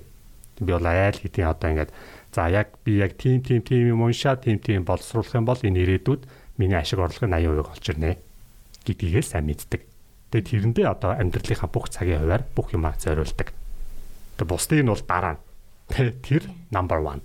Тэрийг ихлэ хийлээ. Priority. Тийм, priority 1 2 3 баггүй. Тэгээ энэ дундаас хамгийн чухал юмнууд энийг сонсож байгаа бас одоо энэ өсвөр үеийн дүүнер маань одоо юу гэдэг юм те оюутнууд маань ч гэдэг юм уу те бас яг тийм юм а бас олоосаа. Бас яг тэр өөрийнхөө 20%-ийг те ирээдүйд чиний ажил амьдрал карьер чинь 80% биелүүлэх тэр юм а төсөөлөөч те бүр одоо ингээд одоо их мэгийн жишээн дээр бол бүр ингээд шагнал магнал авч байгаа ингээд нийцгийн тал алга ташж байгаа. Заалаар ингээд алхаж ороол тий. Тийм төсөөл толгой дотор амьдруулна гэдэг чинь амар гоё байхгүй юу? Тэ ингээд хүн болгоны юм ингээд бүгд ингээд тэр чинь одоо дэлхийн бараг шинжлэх ухааны бүх академи хүлээн зөвшөөрөгдсөн одоо юмнууд байна штэ. Тэрний төлөв зөвшөөрөгч чинь бас Монгол хүн бас тэрийг авах хэрэгтэй байна тий. Тэгэхээр ийм хүчтэй ийм мемор байхаар чинь энэ хүнийг чинь одоо амар одоо сух суралцах чадамжтай. Тий амар их юм уншдаг одоо тийм хүн болгож хөрөж байгаа байхгүй юу. Аа. Тийм одоо тэгээ Нобелийн шагнал авцсан бай авж ин гэж одоо өөргөө ер нь одоо тэрэндээ итгүүлээд тэгэнгүүт нөгөө нэг тархичин өөрөө одоо яг тэгж ажилдаг гэдэг аахгүй. Тарих одоо одоо харчлаа шүү дээ тий Нобелийн шагнал авж ийн ингээд тэгж ин гэдгийг одоо харцсан тэр юу мэдэрсэн болохоор тарих өөрөө яг тэрнийг мэдрэхийн тулд улам ингээд тэрнийхээ төлөө ингээд ажилдаг юм билээ. Аа. Тийм тэгэхээр одоо эрх мэдээ эсвэл нөгөө биеийг ажилуулдаг гэх юм уу. Тийм биеийг ингээ ажилуулад идэг улам. Тэгээд эрхмээ ер нь Нобелийн шагнал аавна гэдэг тийм ер нь зорилготой юу? Ер нь тийшээ ер нь тэмүүлж байгаа юу? Ламбо мэн байгаа юу? Жетмэт аа. Одоо өөрчлөгдсөн. Би мөнгөн дэвсгэртэн дээр 6 гарах мөрөдөлт шүү дээ. Йой.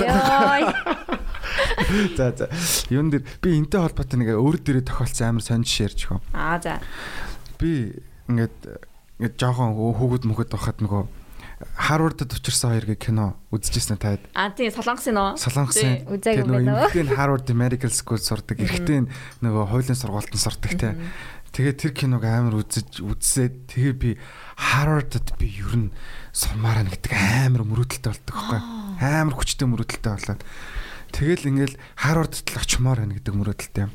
За тэгээд ингээд тэр нь ингээд сэтгэлийн далд ингээд яваад байгаа байхгүй. Яг тэнд ингээд тийм хүмүүсэнтэй номын санд амар гой суугаал хүмүүс нүдэр шингүү хичээлээ гээл тэр шалгалтантаа тэнцхийн тулд бүр ингээд амар суугаал тэр мөр нь бүр амар гой харагдаад тухайд тэгээд би ч нөгөө багаас эмч болно гэж боддог байсан болохоор нөгөө Harvard Medical School гэдэг юм ингээд бууцсан. Тэгэл тэгсэн чинь one in a million chance тохиодог байхгүй Тэгэд ингээд нэг тарих судлалын олон улсын хурал болоод нөгөө олон улсын хурал дээр очиод илтгэлээ тавьсан чинь. Гэтээ яг Harvard сурах миний бүр ингээд нуудаг амар хүчтэй мөрөдлөөс байхгүй юу? Нэг хүн Тэгэл ингээд хилдэггүй байсан юм биш Хүн үү? хилдэггүй. Тэгэл ингээл Harvard-ийн лого мог харахаар нэг гоё санагдал те. Veritas Mask гэдэг үг мөгийг харахаар нэг гоё санагдал. Тэгэл тэгсэн чинь ингээл оюутан болоод судалгаа модлага хийж явж байгаа л Тэгэд нэг Японд очиод судалгаа хийсэн чинь нөгөөт нь амжилттай болоод нэг том сэтгүүл төр хөвлөгдөөд тэгээ буцаа Монголд орж ирээ. Тэгээ дахиад нэг гадагш Америк руу тарих судлалын одоо дэлхийн хамгийн том хурал ахгүй юу? Тэр чинь 30 мянган эрдэнэт оролцдог хурал. Тэр хурал руу нэг юм постэр презентацийн тавих боломж олдоод Тэгэл очиод ингээл презентацнээ тавиад одоо постер презентацнээ тавиад тэгэл үжсэн чинь тэнд нөгөө Harvard-д постдок хийжсэн хүн байж таарал тэгснэ. Хөш чи ер нь манай одоо профессор руу мэйлээ явуулаад ингээд ингээд үзээч. Тэгээ чам болно гэвэл Harvard руу чамаг авъя гэл тэгсэн чинь ингээд юм бүх юм сэргэж эхэлж байгаа хөөх төс төс төс гэл бүр амар сонирн болоод хурдуур дайлсмаа санагдал.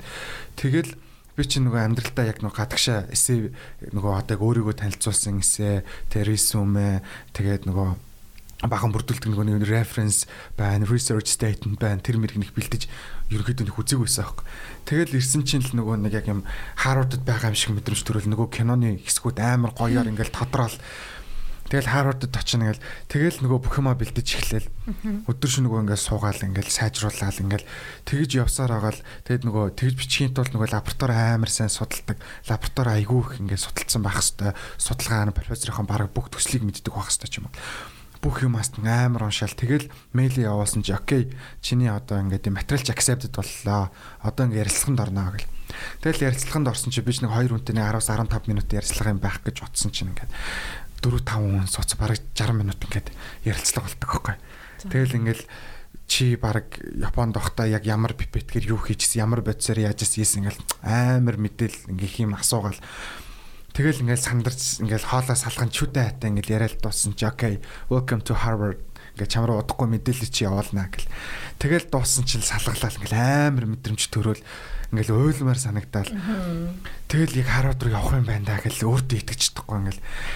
Тэгэл бөөм баяр болоод Тэгэл Бостон руу явах нислэг мэслэгээ захиалаад бүх юмаа бэлдээл тэнчэнээс бүх материал ирэл виза мизанд ороод Америкийн визанд орохдоо би Harvard-д ингээд судлаачаар ажиллах гэж байгаа юм байна амар юм болол тэгэл гой мэдрэмжтэй очивоо.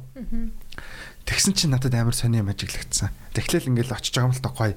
Тэгэл бөө юм болол тэгснэ хүмүүс ингээл Harvard ер нь ямар хуу байна маа гингүүт ингээл энд ялгаагүй хүн л сурд юм байна. Аа үг хэлж үлээж.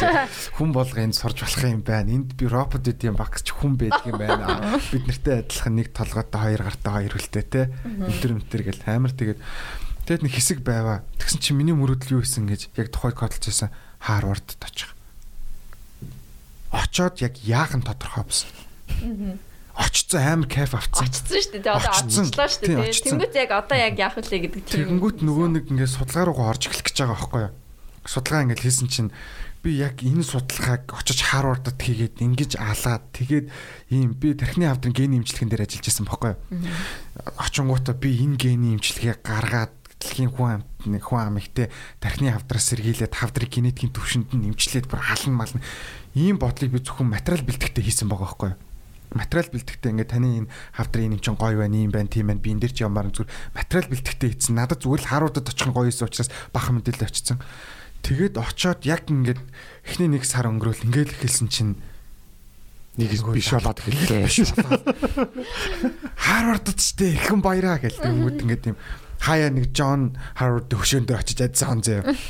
Тэгэл нөгөө өглөө босох жоохон хэцүү болоод сонирн болоод те очсон мөрөөдөлтөө хүрсэн Тэгэнгүүт яг ингээд цаад миний бодол нь ингээд ийм одоо Монгол улстай те ямар нэгэн ингээд олон хүн амьд хэрэг болох юм хийн гэдэг миний цаад мөрөөдлөсөн байгаа байхгүй. Яг тэгэхэд ингээд амар сайн ойлгож эхэлж байгаа байхгүй. Тэнгүүд одоо юу гэдэг тэнд хэрэглэж байгаа бүх арга техникийг би аль хэдийн сурцсан байсан. Нэг тийм айхтар одоо гэдэг хэцүү юм надад юусоо байгаагүй тэгсэн мөртлөөс ингээд нэг юм нэг л сонирн мэдрэмж төрөөл өөртөө айгүйх ярилцаал багштайгаа ярилцаал ингээл ингээл ихэлсэн чинь яг миний зорилго яг жинхэнэ би тэгэхэд нөгөө нэг үүсгэсэн байсан memory-нд алуулж байгаа байхгүй. Харвардд очих байсан.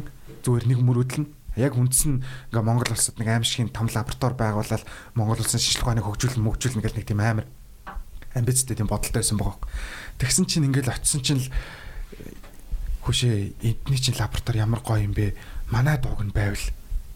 Тэгснэ ингээл ийм ийм лаборатори Монголд хийвэл ямар бол гэснэ. Үндсэн юмаа хийхгүйгээр ингээл тэр лаборатори юмнуудыг судлаад Тэгснэ энэ ямар үнэтэй болох бол ер нь ингэснээр ямар ашиг гарах бол Монголд хийвэл хэдэн төгрөг болох бол гэж судлаад нэг за 10 хэдэн тэр бом төгрөг болох юм а тэдэн мянган хэдэн сая доллар болох юм а нэм болох юм а инкий мэрэг нэг мэдсэн чинь нөгөө судалгааныхаа ажилдаа фокуслцсан биш нөгөө Монгол байгуулах лаборатори дээр фокуслцсан нөгөө нэг лабораторийнхоо булан тохоо болгох нэг ухацсан тий за энд ийм байдаг юм байна за энэ өрөөнд энд байдаг юм байна ийм ийм зарим нь кармалж мармаалаа бараг тхэн олгоо зөө тийм болцсон зөө Тэгэнгүүт ингээд яг тэгэхэд би яг ингээд ойлгож байгаа байхгүй. За хүний яг жинхэнэ юугаа олсон одоо. Мөрөөдөл гэдэг нь ийм юм байдаг юм байна. Хүнд ингэж өдөрдүүлдэг юм байна. Ганц тийшээ явах нь сонирмжтэй. Тэнд очиод бүр яг ингээд акшнэр нь бодоод тэнд очингуудаа ийм хийгээд ингээд тэрэн цааш яваад ингээд Нобелийн шагнал аваад те ийм дэлхийн магадгүй дэлхийн дээрх судлалын байгууллага ерхийлэгч болоо амлаад гэдэг бодол надад байхгүй байгаа. Тэнгүүд энийг дахиад цааш нь бодлоо. Яагаад надад дэлхийн ингээ Нобелийн шагнал ингээ даваатай дэлхийн дээрх судлалын байгууллагын ерөнхийлөгч болоод эсвэл нэгдсэн үндэсний байгууллагын ерөнхийлөгч болоод нарийн бичгийн дарга болоод ажиллах гэд ийм бодол memory надад яага байхгүй байгаа. Яагаад ингэ би зөвхөн өөрийгөө бодохгүйгээр яагаад ингэ тийм сонин улсынхаа төлөө гэдэг бодол байгаа юм болоо гэдээс амар гайхгүй. Тэнгүүдээ тэнд байгаа ингээ гадаад хүмүүсээс асуудаг байхгүй. Өш та нар яг мөрөөдөл чи юу юм? Гэ тэгэнгүүт ингээ тийм би хувийн аралтай болох юм бол хизээч би Америкийг хөгжүүлнэ гэсэн бодолтой хүн байдгүй юм. Ваа би тэгэхэд нэг гайга та нар яг их орно хөгжүүлэхгүй байгаа. Дотроо тэгэж яа. Тэгсэн чинь нэг хөгжцөө орж хөгжүүлэх шаардлагагүй юм билээ шүү дээ. Харин тийм уу тий. Тэнгүүд бид нар чинь болохоор нөгөө нэг яг нэг юм яг ингээд нөгөө дэлхийдээ танилцаад нөгөө одоо интернет интернет гарсан гадаад тийм гадагшаа сутгаш яваад үзсэн мүцсэн те Тэнгүүд буцаад нөгөө Монголдо амьдрах гингүүд яг нэг тийм үе үед юм байна л да. Яг нэг хүний ингээд тийм ой сарамж бүгд өдөрдөгдөж ингээ явдаг гэсэн штэ. Тэнгүүд ингээд за жоохон дээшийн үеэ жоохон жоохон тийм муулахгүйгээр ингээ тайлбарлах гэж оролдож юм. За муул муул. Ингээд 50 60 настай ч юм уу те. Ийм хүмүүсийн ингээд яг ийм эд амьдралаа босгох өсөө одоо хүүхэд насан дандаа тийм жоохон социализм юм ингээд эсвэл ингээд шилжилтийн амар тарчиг үе дээр явцсан байгаа. Тэгмээ тэр үед тэр хүмүүст яг ямар мэдрэмж memory маш хүчтэй үлдсэн байглаар чи нэг өлсөж мөсөж бүү юм болцсон байгаа шүү дээ. Тэгмүүд хоолтой л байвал хоолтой байртай л байвал тэг хоолтой байртай те эсвэл мөнгө олж ивэл мөнгө л байвал ялангуяа шилждэг мөнгө л байвал бүх юм болох юм байна гэдэг тархинд нь амар кодлогдсон заяа. Тийм учраас одоо цааталт нь мөнгө л байвал гэдэг юм модердад баг. Энэ тэр хүмүүсийн бас нэг буруу биш нөгөө ой санамжийн тийм юм чинь. Тийм учраас нөгөө жоохон юм өлөн зүлмэндээ хэцүү цаг үе дээр байцсан тэгээд нөгөөтгөн дээрэс нь нөгөө мөнгө амар чухал гэдэг тэр хүчтэй меморийн дагаа учраас нөгөө хан цадахгүйгээр яг яг үхтэй яг яахын аваад орох юм авсандаа тэр нь мэддэггүйгээр ингээл мөнгө цуглуулаад байдаг. Энэ нөгөө нэг үүсцэн байгаа амар том ой санамжтай байгаад байгаа байхгүй. Тэгмүү тэрний яг дараагийн үе одоо 30 одоо 40 орчим насны те 35 40 ч юм уу тэр хэсэг нь болохоор яг ингээ Монголдо байсан хүмүүс нь болохоор тэр хэдийг хараа өссөн.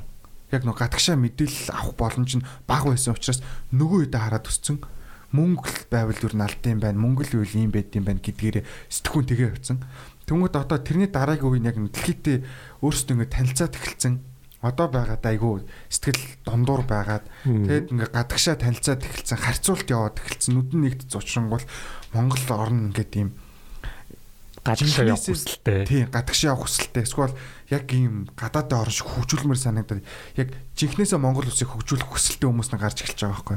Гэхдээ энэ нэг 10% нь үлдсэн нь бол нөгөө хэдэ харцсан байгаа шүү дээ. Яг нөгөө нэг хил улс багтай та гадаадын мэдээллийг харах ч юм уу ямар нэгэн нийгмийн боломжоосоо болоо гадагшаа явж чадахгүй те. Тийм учраас нөгөө өмнөх үеуд бол нэрэ тоглоомч хөмөрөөд хэрэггүй нөгөө тархиндаа хиймлэр нөгөө мөрөөдөл үүсэх хэрэггүй явцсан хүмүүс байгаа байхгүй.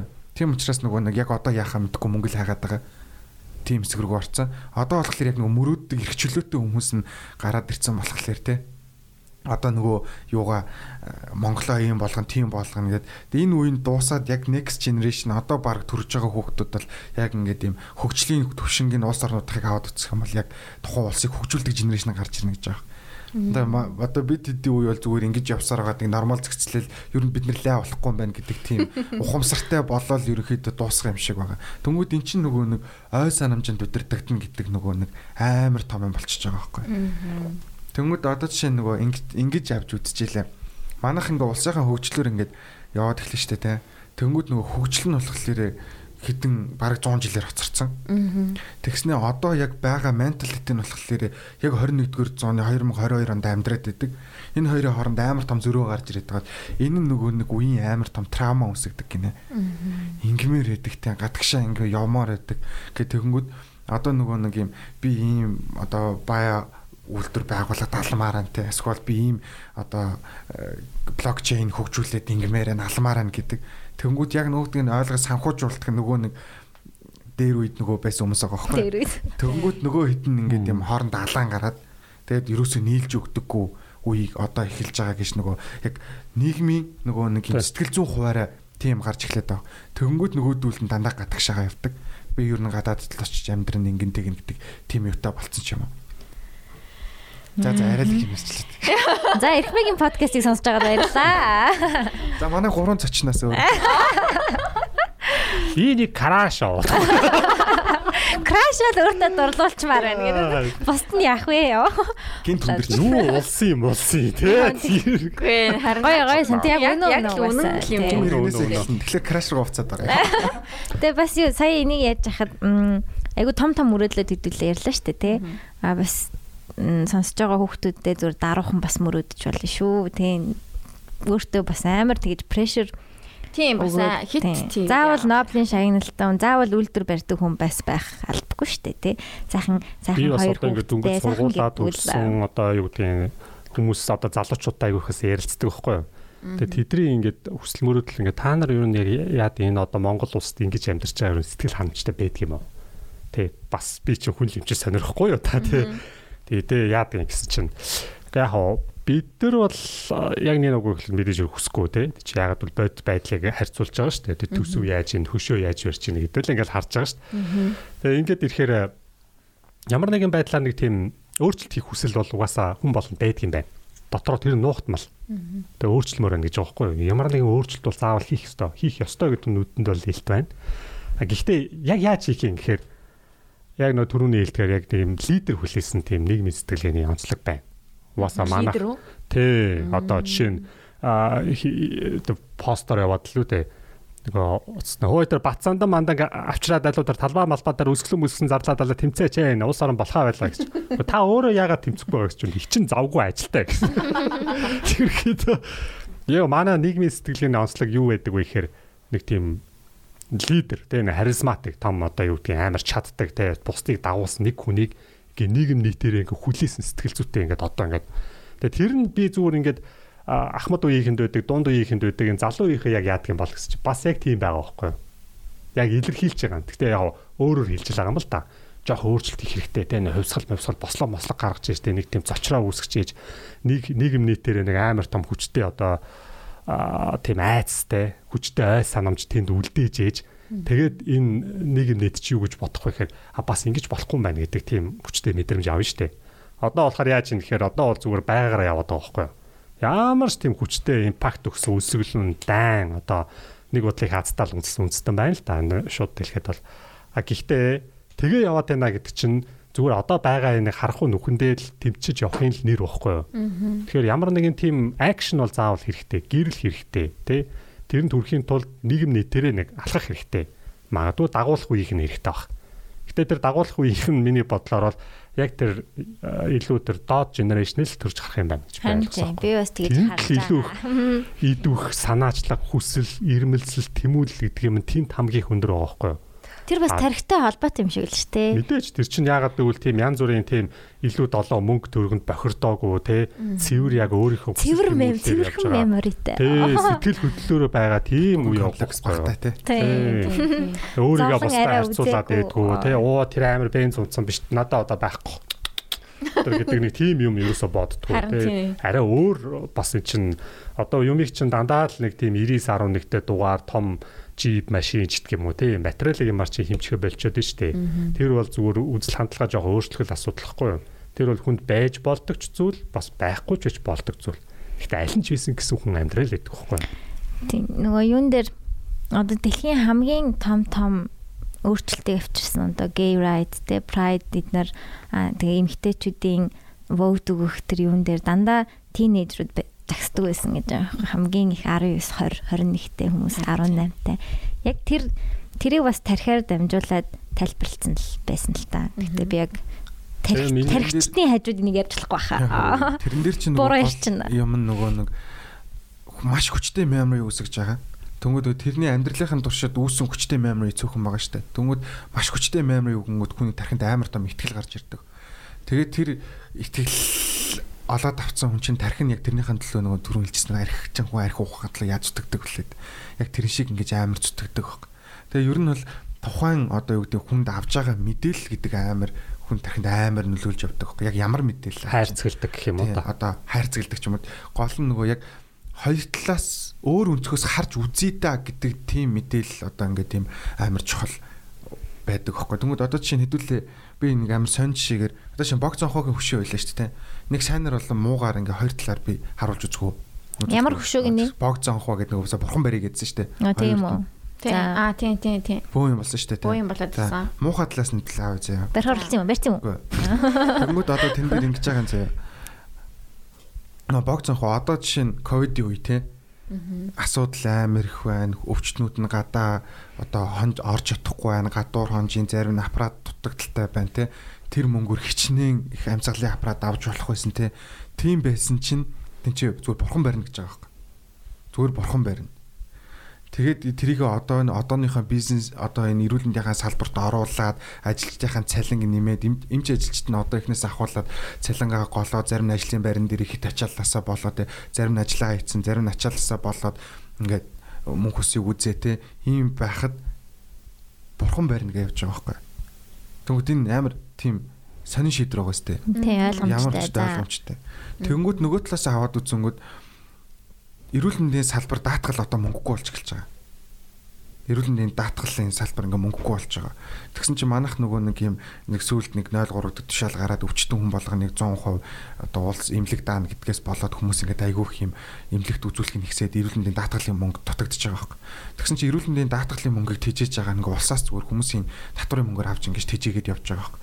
Тэгэнгүүт одоо жишээ нь богд зонхоогийн хөшөө гэдэг амар том хөшөө барьж ил та. Тэр нь одоо яг үнэндээ ингээд дэлхийд байхгүй. Одоо тэр бурхны хөшөөгтэй хүмүүс амар шүтдэг бурхан баг. Тэгсэн чинь тэр болохоор ингээд юм дэлхийд ингээд шарын шашин шүтдэг хичнээн хүн байгаа үлээ. Биллионер хэмжигдэх хүмүүс байгаа шүү дээ шарын шашин шүтдэг. Тэнгүү тэр бог зонхоо гэдэг хөшөө чинь өөрөө бог зонхоо гэдэг бурхан айгуу тийм одоо хүч чадлыг бэлэгдэх хүмүүс ингээд тийм одоо амар шүтдэг бурхан юм байна л. Тэнгүү тэр бурханыг яг ингээд дэлхийд байхгүйгээр маш томоор бүтээчих юм бол доор хаяж тэр хүмүүсийн жинхнээсээ хилээд байгаа 50 саяын байг юм а гэхэд ядаж 3 4 сая жуулчин тэргээр эргэлдээд байгаа хөөе. Тэнгүү тэр хүмүүсээс за үдсэж байгаа үгийн за боли нэг 15 мянган төгрөгийн татвар аваад одоо такстай тэр бурхныг үзүүлээ л да. Хүмүүс сэтгэл үнэмшлийнхаа төлөө юу ч хамаагүй хийдэж шин. Тинчээс хичнээн тэр бом төгрөг хичнээн их найд төгрөгний орлого болох уу. Тэргүүрээ буцаад эрүүл мэндийн салбараа тижээгээд ингээд явж явах тэр нөгөө шашин дагаж ирдэг хүмүүсийн аяллаа нөгөө зардлыг хинч юусоо тоохгүй байгаа байхгүй. Зүгээр бурхан гэдэг юм яриад байгаа. Гэтэл тэр чинь манад ингээ хүн үзэхлээр альжуулч яг үндэ хөгжөөгүй хаана юу үзүүлэх, улаан цутгалангаа үзүүлэх юм уу, хүсгэлтэлгаа үзүүлэх юм уу, уснуураа үзүүлэх юм уу. Эсвэл очиод энергийн төв үзүүлэх нөр юм байхгүй шүү дээ. Яг ингээ амар хөгжөөгүй. Тэгвэл шашнаар л дамжуулж бид нар хүмүүс авчрах боломжтой байгаас альжуулчлыг хөгжүүлэх. Шашин хамгийн хүчтэй хүнийг татдаг. Тэгвэл маш гой бурхан мөр тэрэнд итгэж сүшгэлж байгаа хүмүүс урд ард хурш бүр тэдэн тэр бум хүнээс ингээд 0.1% нэрэхэд манайх дотоодын бүтээгдэхүүн амар өсгөх боломжтой баг. Тэргүүрээ буцаад эрүүл мэндийн салбараа ч бас салбараа тэжиж боломжтой хахад энэ талаас нь хин чарахгүйгээр зүгээр л бурхан барих гэж чинь гэдэг байдлаас нь амар сониноор харж эхэлж байгаа шүү дээ. Тэнгүүд ингээд цаад утах юм. Тэнгүүд одоо нөгөө талаас нь эргүүлэнгүүд ковид үед бурхан барьж явах чинь ажил хүмүүс ирэхгүй шүү дээ. Хүмүүс ч уулч хэл нэгдэхгүй шүү дээ. Одоо дахиад шинэ мотоц гараад ирсэн хин ирэх юм гэдэг ингээд мэдээллийн яаж тайлбарлахаас болоод хүний шийдвэр эргэлдээ л яваад. одоо тэр нэг буруу талаас нь хардаг айгүй том дайралтад чинь нэг чинь нэг тиймэрхүү хэмжээний яа за тэр яг сайн ярих юм бол зөв материал байгаа шүү дээ тийм материалын худалдаа авалтлага. За усрээд л 2 юм 3 тэрбум марл барих юм байна л. Та хаанаасаа 30 тэрбум нэмээ ачваа гэдэг. гэдэг ч юм уу. Тэгэд хүнд яг ямар мэдээллийг өгч ин тэрнээсээ болдог. Шийдвэр тэрнээс гарах Тэнгүүд шүү. манайх ч одоо нөгөө нэг ийм мэдээллийн урсгал гэж нэг юм байгаад идэх. Тэр нөгөө мэдээллийн урсгал нь бид нар ингээд юу ч ямар ч мэдээлэлгүй гэжсэн аа. Гинт амар олон талаас мэдээлэл авдаг болсон. Юу ч нөгөө хяналт тавиагүй тэрэн дээрээ. Тэнгүүд одоо ингээд сонссон юм болгон дээрээ зүгээр яг их сурвалжийн шалгалтаа ингээд тэгдэг гэдэг калчрын тогтоогүй байж хахад бүүм ороод ирэнгүүд нэг хүний бичсэн имийг шууд ингээд мэдээлэл авч явах. Тэгвэл одоо өнөөдөр би нэг жишээ харсан байхгүй.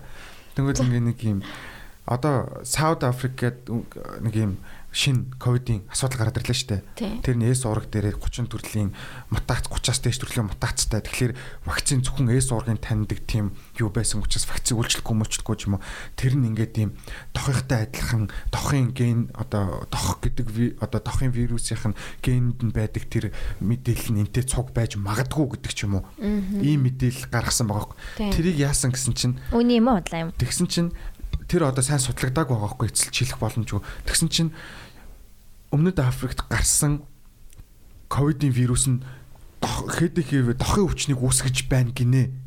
Үүсгэж Бодгоо ийн гэдэг мэдээлэл гарч ирээд тэрэнд нь яана тэгвэл одоо бид нэр бла бла гэдэг ингээд хүмүүс дахиад шороо авчиж байгаа. Бараг нөгөө нэг амсгалын замаар дох авах нь вэ штэ гэдэг тийм юм гараад ирсэн штэ. тэрийг болохоор одоо юу гэдэг баг яг нөгөө нэг найдвартай мэдээлэл өгдөг биш.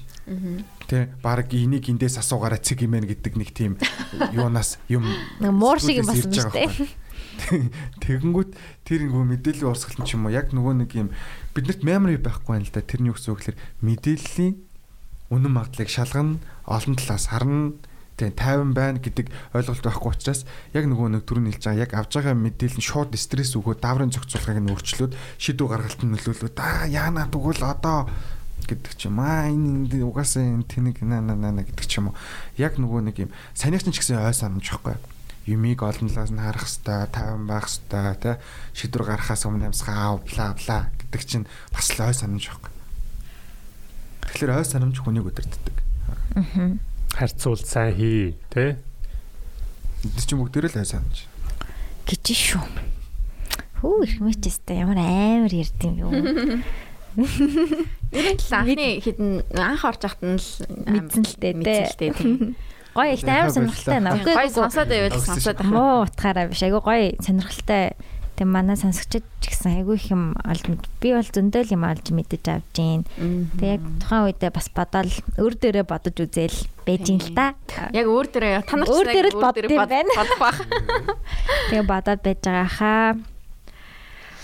Ааха. Тэг манай залуучууд мундаг гэж би харж аа тий байгаа. тэгээ түрүү нөгөө нэг ярилцсан ярилцлагаас юу ойлгосон гэсэн чинь тийм зохион байгуулалт бас хүсэж байна Аа. одоо Залуучууд тий. тий яг зохион байгуулалт тэгэхээр э, тэрийг нь э, зохион байгуулалт гэмэхэд нөгөө талбай дээр ингээл нэг янз бүр болоод нэг одоо жишээ нэг л улс төрийн нэг тэмцэл болохоор нэг микрофонтой хийдүүгөө очичаал тий нэг баах юм яриад тэрийг хажуугаар яг яг одоо эдийн бид нар ингээд хажуугаар нь яваал өнгөрөөл байгаа байхгүй юу яг ухамсартайгаар ууг нь бол эдэр тэмцээд байгаа тий амар зүг юм хийж байгаа гэж бодож байгаа нэ өөрсдөө ерөөсөө тэрэнд юу байхгүй Тэгээ тэмцлийнх нь арга хэлбэр них буруу байна саяхан жишээ нь тэр Гонконгд болсон тэр эсэргүүцлийн тэмцлийг та нар харсан шүү дээ Тэр бүхэл бүтэн тэр хятад гэдэг их их гүрний эсрэг зүүнийх хэдхэн оюутан залуучууд зохион байгуулалтанд орсон шүү дээ.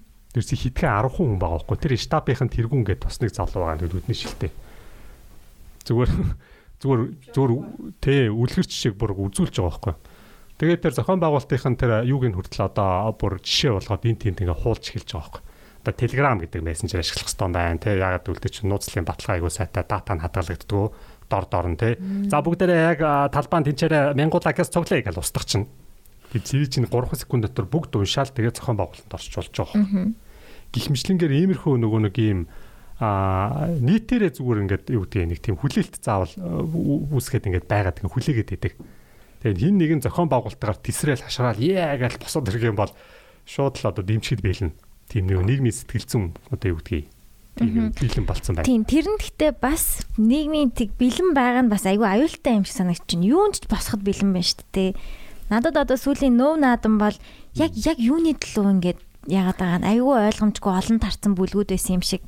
Нэг хэсэг нь болохоор наадмаа болиё гэжсэн. Нөгөө хэсэг нь болохоор Үгүй зүгээр л буудлуудаа л нээ тий үйл ажиллагаануудаа бизнесүүдэд нээл гэж зогсож байгаа шүү дээ. Ингээд нэг бас юунд ороогүй байсан аахгүй юу?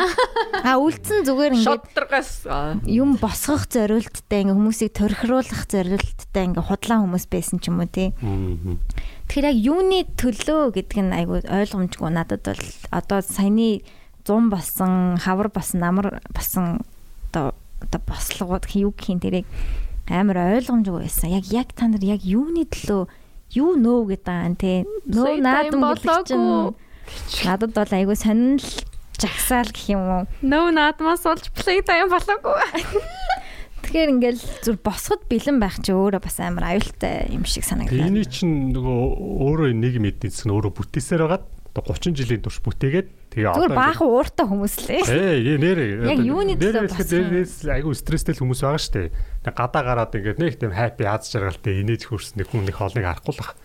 Тэгэхээр нийтээрээ тийм байгаад эхлэхэр чинь тэр чинь бүгд нийтийн дарамт нийтийн депресс байхгүй.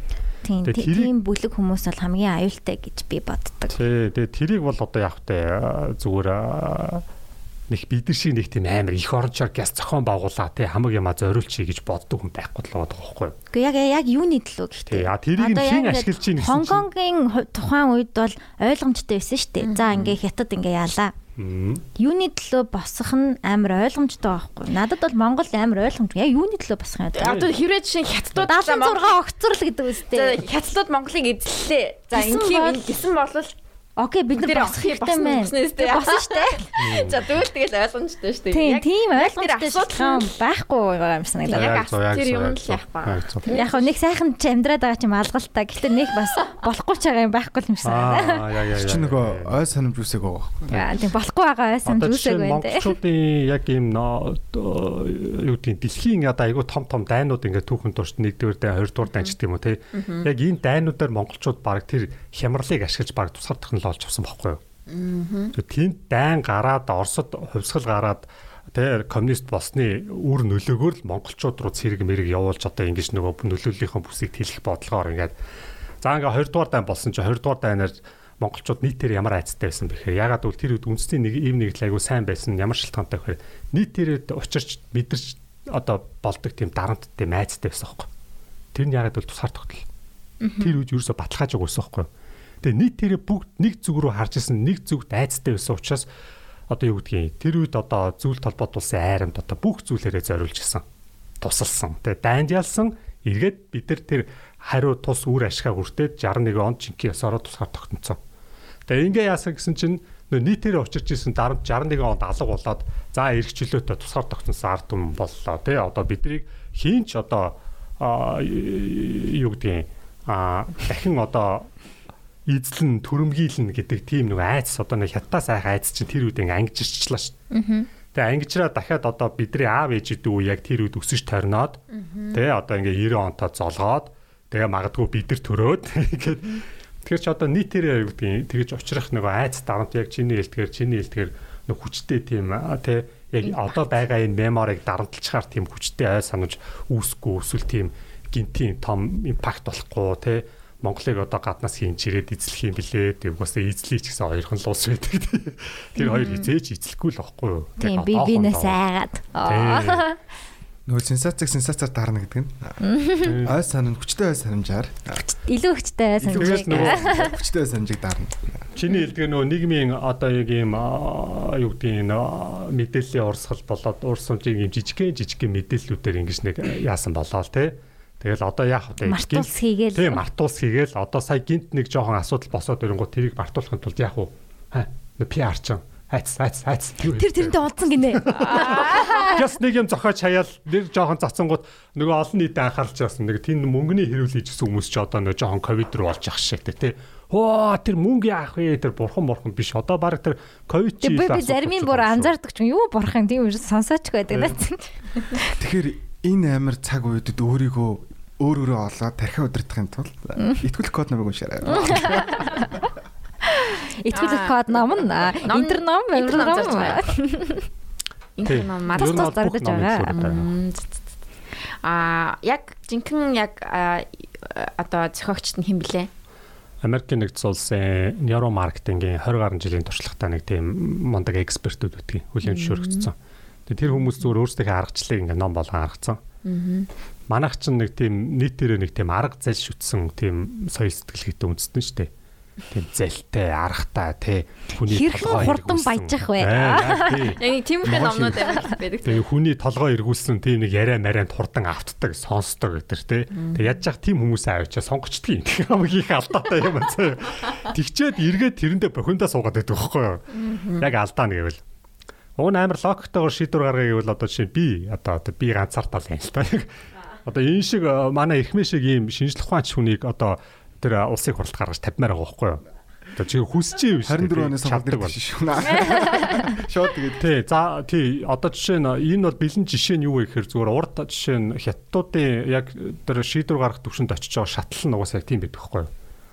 Заавал нэг 4 5 жил судалгаа хийсэн доктор профессор хамгийн багтаа шүү.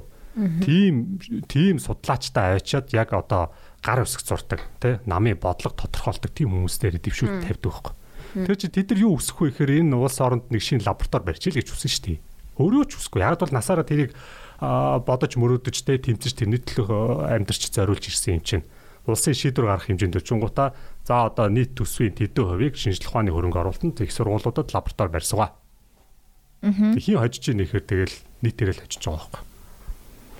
Харин тий.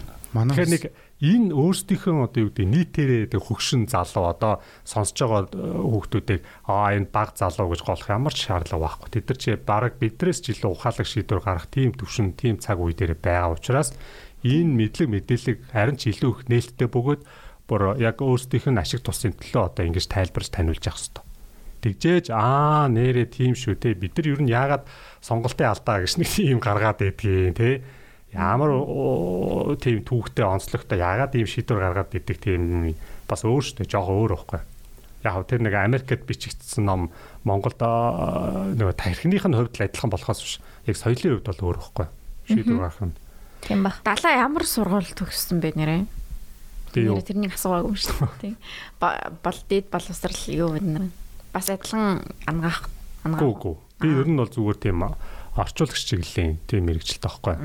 Тэгээ зүгээр миний ажлын карьер л дандаа л тийм бизнес энтерпренер тий одоо ялангуяа тийм дижитал контент контент тийм юмтай зууралдан тий дээрэс нь энэ нейромаркетинг гэдэг юм чи би өөрөө бас нөгөө бараг 10 жилийн өмнөөс сонирхоод өөрөө бие даан судлаад тэгээ суралцаад тэгээ тэгээ хөгжүүлсээр байгаа л нэг жишээ хэлэх үү. Тад good mom гэд пэйж мэдэх үү? Good mom. А хоолны юу? Тийм. Эцгэд амар гоё шүү. Шууд- ингээ хоолын дагаа хийхэд амар гоё гэдэг. Тэр чинь тэр чинь ер нь бол далаагийн одоо хөтэлдэг далаагийн өвн хийдэг тийм пэйж байхгүй юу? Тэнгүүд одоо тэрэн дээр чинь ингээд бичлэг мэтлэхэн дээр нь хүртэл ингээд нөгөө нейро маркетинг ашиглаад. Product Аа, placement. продукта ингээд яадаг тэгээ нүуний ингээд хүний тусмас те нүуник vegetable oil мойл ингэж харуулаа л те нөгөө нэг яг орцонд нь яг яг энэ орж байгаа шүү. Яг энэ л орно. Өөр юм авахгүй шүү. Бараг тийм маягаар харуулдсан шүү. Би бол яг тэр бичлэгийг үзэнгүүтээ яг тэр хоолыг хийх юм тал тэр Яг тэр бүтээгдэхүүнийг явна шүү харин. тийм. Тэнгүүд нөгөө нэг юм нэг юм ярихгүй цаанаа нэг намуухан гоё аятай. Тийм. Тэнгүүтээ ингээд тийм тэр бичлэгийг дагаад тэнгүүд ингээд зүгээр л дагаад хийчдэг. Ерөөсөө зовлон байхгүй. Тэгээд яг тэрүүгээр нь ингээд ингээд хийчдэг ч юм уу. Тэр болгоны чи одоо жишээ нь нейро маркетинг юм ашиглаж хийсэн байхгүй юу? Надад жишээ нь ингээд нейро маркетинг хийхлээр нэгсэн нейро маркетинг гэдэг чинь нөгөө үнэн худлын детектор шиг юм байдаг. Тэрөө хэлжсэн шүү дээ нөгөө яг хүнээс за таалагдж гэнэ үү гэд хэлэхлээр амаараа хэлж байгаа филинг дандаа худлаа байдаг. Тэнгүүд одоо юу гэдэг одоо шил нүдний шил ай тракинг энэ төр зүүгээ тэнгүүд хүний хараа яг их хаана очиод хаашаа хаашаа гүйж харааг нь бүртгэждэг. Тэнгүүд нөгөө нэг бичлэг үзүүлэх гээд нөгөө тосны ингээ гадналыг харуулах гэдэг гэсэн чи яг тэрэн дээр хүний хараа очихгүй бол анхаарал нь төвлөрөхгүй гэсэн үг шүү дээ. Тэгэнгүүт за энэ дээр авиачхын тулд инх юм байна гэ нөгөөдгөө яг юм гадагшаа яг тэр нөгөө яг тэрийг хийдэг том яг тийм одоо нейро лаб руу явуулаа те. За манай бичлэг дээр хүмүүсийн анхаарал нь төвлөрч ийн төвлөрөхгүй байна те. Тэгээд нөгөө одоо тархин цахилгаан бичлэг мэтлэг энтрийг нь хийж үзээд нөгөө хүн одоо таашаал авахад илэрдэг долгионууд нь илэрж ийн үгүй байна те. Гэт яг гаргаж ирэнгүүд чинь нөгөө тэр угаасаа л хүнд таалагдана. Ягаад гэвэл тэр тархины цахилгаан бичлэг хийгээд тэр амьсгалын тоо те судасны цохолт тэр нүдний хөдөлгөөн энэ бүртгэж ингэж явсан учраас тэр хүний нэг тийм филинг биш. Угаасаа тархинд болж байгаа тэр нөгөө худлаа хэлэх боломжгүй мэдээллүүдийн цогтолж байгаа учраас эн чинь нөгөө яг нейро маркетинг буюу одоо яг нөгөө 21 дэх зуунд талаад байгаа маркетинг юу кино минон дээр product placement амир явдсан шүү дээ. Далд ухамсарлуу. Баян сгээл энэ тэнд ингээ Pepsi тавьж байвц. I got you. Би нэг реклам үзчихсэн аахгүй юу? Монгол уу? Монгол ш гадаад реклам. Ингээл тэрэн дээр ингээл нөгөө нэг нэг өглөөс ирээл ингээл а эрэгтэй хөхт ингээл амар ингээл бүх юмаа ингээл замраагуудуулэл ингээл юм зурж мураал обоо мобог нь хуулж муулаад авирлж морилол гэртээ ингээл аа ингэж ингээл заа бүр ингээ үнэхээр аимшигтай байгаа байхгүй юу? Бүр амар их юм хийж байгаа заа тэр хөхт ингээл. Байж болох бүх аимшигтай юмуудыг хийж байгаа заа ширэн дээр гарна эсвэл ингээл тав мавхта хоол малаа шидэн ингэн мингэн ингэж мингэн заа тэг хамгийн сүлд нь Durex-ийн лого гарч ирсэн сонголтоо сонголтоо зөв хийгээрэй ч үлээ мэдгүй нэг тийм юмтай заяа. Тэгээ зүгээр Durex-ийн зүгээр юм бэлгэвчсэн шүү дээ. Зүгээр бэлгэвчний реклам тэгэж хийсэн байт наа. Чи тэрийг одоо хүртэл тархинд хадгалаа явчихна. Би тэгээ байт нэмэр ялцтай. Тэр өөр ингэж яа. Хоттаа авах шийдвэртээс нөлөөлдөг л бах та яг ийм бүтээгдэхүүний сонгол. Durex-ийг харангуй тэр байт нэмэр орж яг баг ингэж харангуй аа за за энийг юу навсан дээр ах гэж нэгэ те баг гэдэг тийм бараг л тийх тийх гэжсэн заяа тийм. Тийм бүр яг айдсаар нь ингээд бас ингээд тоглолт байгаа байхгүй. Яг нөгөө энэ чиглэлээр нөгөө нейро коуч гэдэг яг яг одоо маркетинг дээр те яг нөгөө нэг хэрэг хүрэх гэж байгаа нэг хэрэглэгчдийн чинь сонголт те сэтгэл зүй шийдвэр гаргалт нь ямар байна те тэрэн дээр одоо сурталчилгаа хийхдээ построо ингэж ингэн ингэн гэдэг ч юм уу те. Нөгөө одоо маркетингийнхаа юм дээр хэрэглэгчийн чинь сонголт нь юм байна тэгэхээр ингэдэг гэдэг ч юм уу. Тэр тэрийг яг нейро маркетинг судалдаг. Тэрийг яг нөгөө нэг юм аа яг ийм байна гэдгийг нь зааж зөвлөж өгд нейро коуч гэж байдаг. Одоо маа далаа болохоор яг тэр чиглэлээр яг Монголын хамгийн анхны нейро коуч гэж яв. Одоо яг тэр чиглэлээр ингээ одоо энэ нейро маркетинг маркетинг тулд тэ маркетер болохын тулд нейро коучлахын тулд ингээ хамгийн юм наанцахтаа ингээд ойлгомжтой 5 6 ном уншаад тэ ингэсэн байх хэрэгтэй гэдэг ч юм уу. Тэр бол за sorry. Тэр болгоныг уншаад тэгээд энэ номоо орчуулаа ингээ гаргаж ирээд ингээ яаж байгаа яг энэ далаа болохоор яг анхны нейро коуч гэж явдаг. Тэгэхээр одоо юу гэдэг Монголын худалдаа одоо хөвчл нөгөө нэг үйл хөдлөх төр илүү голчлаа ажиллаж байгаа те. Тэрнийхээ нэр Тэ одоо тэр нөгөө юу гэдгийг бизнес чинь хөвчлэн нэг хэрэглэгч үйлчлүүлэгч худалдаа авчтал ятгах гол концепт шүү дээ. Яаж одоо те би чи энийг яаж одоо чамаар худалдаа авах уу гэдгийг чинь тэгэхээр чин тэрийг нөгөө нэг а юу гэдгийг монголчуудын уламжлалт явж исэн нөгөө нэг зар сурчлагын систем нь ерөөдөө нөгөө бүр нөгөө шийдвэр гаргалтын хамгийн нөгөө хамаарлахгүй тийм таалагддаг хэсэг гэдэг хэсэг дээр нь очиод ингэж яагаад байдаг вэ хөөе. Одоо жишээ нь дэлгүүрт орохор чинь нэг амтлагаа судалгаа яваад байдаг штэ. Оо сайн байна уу? Манай бүтээгдэхүүний шинэ амтлагаа судалгаа та амсч үзнэ үү гэл бид нар болохоор амар логиктойгоор оо судалгаа явж байна те юу жоо хараас ойлгомжтой байгаа штэ. Айгу ойлгомжтой те. Оо амар логиктойгоор оо судалгаа амсын амсаа гэл үнэгүй юм чинь бас амс чинь те гоё юм биш тэр гэж хэлэн дээ. Тэр нь худлаа гол нь. Одоо яг энэ эрхмэг яриад байгаа тэр систем хоёр ам нь бол худлаа хэлж байгаа байхгүй зөв тухайн үед л яг тэгвэл энэ локтор энэ надаас гомдоморгүй шүү дээ. Бас ямар балер амттай юм зардаг шаар гэж хэлж хүн тийм амар муухай тийм юу үзүүлэхгүй учраас. Оо гоё юм биш тэр гээд Тэгээ нөгөө маркетингийн концепт боловсруулах юм уус бүтээгдэхүүн хөгжүүлэлтэн дээр яг иймэрхүү AB тестэн дээр найцыг ерөөсө харгалзаж үздэг л гэсэн үг л дээ яг нөө мөсөн уулын доотлын тэр нөө ёроолтон тэр айц гэж нуугтаад байгаа. Тэг өдөр тутам тэр айгаад тэр сэтгэлэн дүгшээ те тэрнээсээ учирсан дарамт нь ингээ нөлөөлөд байдгаа гэдэг тийм одоо жоохон тийм тарих судлалын тийм шинжлэх ухаан чи юм аргачлал дээр биш зүгээр л шинэ манай таалагдах болоо. Яа, сте алхандаа те. Хэдүүнээс судалгаа авсан. 300-ээс хэдэн таалагдсан гэсэн. Бараг 95%. Яа, гэдэг ингээ гаргацдаг байхгүй.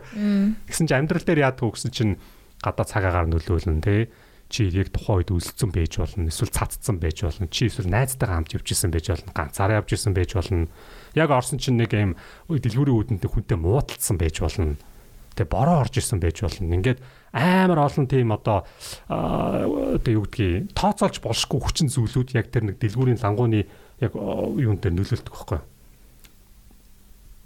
Гэхдээ тэр болгоныг тооцно гэж хизээч амьдралд байхгүй. А гихтээ тэрийг одоо орчин үед гэдэг юм одоо одоо дэлхийн нийтээр ерөөсөө юутай нь хамгийн түрүүн холбох вэ гэхээр хамгийн тэр амтналаг тий хамгийн тийм зүүн совинлог хизээч өөрөө хянж удирдах чадахгүй тэр айц дээр нь тулгуурлаад тэр дюрексийн танилцуулчих. Тэгэл наач гоё юм. Яд ч л меморид нь үлдэнэ. Яагаад гэвэл тэр чинь нийтээрээ учирч идэг тийм а тийм дурсамж байгаа байхгүй юу нийтээрээ штэ тэрээс нэмээ хайр гаргийн амтар орилоод байвалаас гэж таахгүй тий лаа цаам хүүхд орлоо ингэж ах чинь тэр хүүхд рүү хандах тэр хүний өөрийнх нь хүлээж авж байгаа хандлага юм чинь бас амтналэг байхгүй юу? Хүүхд штэ тий яагаад орлоод байгаа юм бол? Тэгээ баг тэр юуны реклам болохыг ч ухамсарлахгүйгээр ингэ үзээд эхэлж байгаа байхгүй юу? Харин тийм штэ Гэл те юу болж дуусна уу? Дараагийн нөө юу айгуу тийм сонирхолтой те хүлээгээл үзээл. Яг одоо тэр хэдэн минут гарах хэвээр. Яг тэр минутын дагуу үз дуусаад хамгийн сүүлд нь Procter and Gamble те нэг бол Durex одоо юу ч үдхийн те нэг тийм дав дав дав гал наага наага явчихчихжээ те. Хамгийн нөгөө амар маркетингийн юмнууд байдаг өстэй одоо Америкийн жишээ сүүний реклам а дандаа нөгөө бас яг түрүүн айдтай нь холбогдсон юм шиг байна л да. Чи кальцар дутагдмааргүй авал заавал суугаарай гэдэг чинь яг Америкийн Америкийн сүүний маркетинг байсан юм байл шүү дээ. Тэрнээс нэг амар сүүхгүй бол кальцаар дутагдаад өгнө гэсэн юм байхгүй юм биш үү? Эмчнэраа сүүний зах зээл амар хямраадсан байхгүй юу? Тэгээд өөрөөр хэлбэл хүмүүсийн хэрэглээнийх нь зайшгүй өдөрт бид нар бол одоо монголчууд ч сүү айгүй хэрэглэдэг шүү дээ.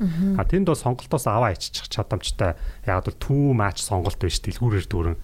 Тэгэхээр заавал сүү авах юм ямар хэрэг вэ? Тэгээ нөө сүүний зах зээл хямрангууд нөө сүү юу гэдэг фермерийн эзэд хямран штэ. Тэнгуут тэд нар чи хоорондоо нийл яг бид нар шиг ширээ тойроо суугаа ярихгүй юу? Шийдвэл яах вэ сүүний борлуулалтыг нэмэх хэрэгтэй. Тэгэхгүй бол манай бизнес дампуурлаа. Хүмүүсийн хэрэглээнд яаж сүүг оруулж ирэх вэ дахиж? Тэнд юу нөлөөлөх вэ? Ингээл. Тий, яг учиргуу тэр үед их нейро меро гэж байгаагүй. Тэгтээ тухайн үед бол нөө Фредди онолч гэдэг юм уу те психоанализ одоо тэрэн дээр үнэлсэн тийм PR-ын аргачлалуудыг ерөөхдөө надаа тэр яг сублиминал тийм зүүн совинлог тэр айдас тийм төгшүүр гэдэг юм дээр тань та. Тэгээ тиймэрхүү аргачлалууд ерөөхдөө одоо Америкийн гэдэг юм уу энэ капиталист юм уу да. Тэр системд бол айгүй хөгжсөн байхгүй. Оранж жуусаас яг нөгөө Америк кинонууд төр чинь өглөө бол нэг оранж жуус уугаад идэв штэ. Тэрийг бас яг адилхан тийм маркетинг юм. С витамина нөхөхийг хүсвэл оранж жуус өглөө болгон уугаарай. Яг тэгээд оранж жуус С витамин нөхдөг ч юм уу гүч юм уу те nobody cares. Тэнгүүд нөгөө оранж жуусыг яг нөгөө энэ өглөө удаг ундаа. Тийм, ингээл те сүү мүүтэйгээ те Америк баян Америк айлын кинон дээр те аяг сүү, аяг оранж жуус те панкейк мэг те ингээл bacon bacon. Тийм, яг ингээ бүгд мөндөг. Тэр юм болгон өглөөнийхөө кальцийг нөхөөл ингээ явна гэж боддог. Яг үндэ зүгээр тоглолцсон байгаа байхгүй юу? Манайд чинь нөгөө юу яадаг нөгөө рекламд тоглох яхахлаар нөгөө хүнээр ингэж тоглолдог. Тэнгүүд яг бүтээгдэхүүн нэг тоглосон хүн нод болоо явна.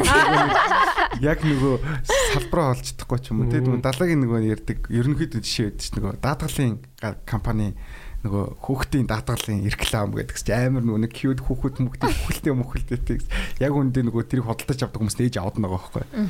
Тэнгүүд нөгөө яг нээж аваад анхаарлыг татахгүй. Тэнгүүд хүүхэд хүүхэд ихлээр хүүхэд угаасаа юм юу гэл яг нөгөө хүүхэд учраас cute байх хэвээр те амар юм уул муул зураал хүүхэд юм тэгс яг худалдаа авах чинь ээж аав нар нь тэнгүүд ээж аав нар руу чиглэсэн юм байхгүй гэдэг ч юм уу. Тэгэхээр нөгөө нэг юм Тэдний меморид хүчтэй нөлөөлж чадахгүй. Харин тийм сайн юу өөр айхгүй байхгүй. Худалдаа авах шийдвэр гаргахгүй. Худалдаа авах шийдвэр айлгаж ийж худалдаа авалт хэлэх гинэ шүү дээ. Амар тийм Ослолт оруулж оруулаад айлгаж хүүхдийг ослолтоо. Яа за түт түт. Хөөе нөгөө юуны тэнд талбайн хүртэл нэг реклам байдаг гэсэн санаж юуны Орсын элчингийн хажуудлын хан дээр заяо. Би тэр намайг бүр амар талбай Орсын элч хоёр ч шал өөр. Оо sorry талбай дөнгөж өнгөрөө Орсын элчингийн хан байдаг штэ юм хашаа саарлахшаа өнгөрөөд төвшуудангийн эсрэг талд гэх юм уу. За тийм дэжчихсэн юм нэг юм хаана байдаг ус ахгүй юу? Реклам тавьдаг.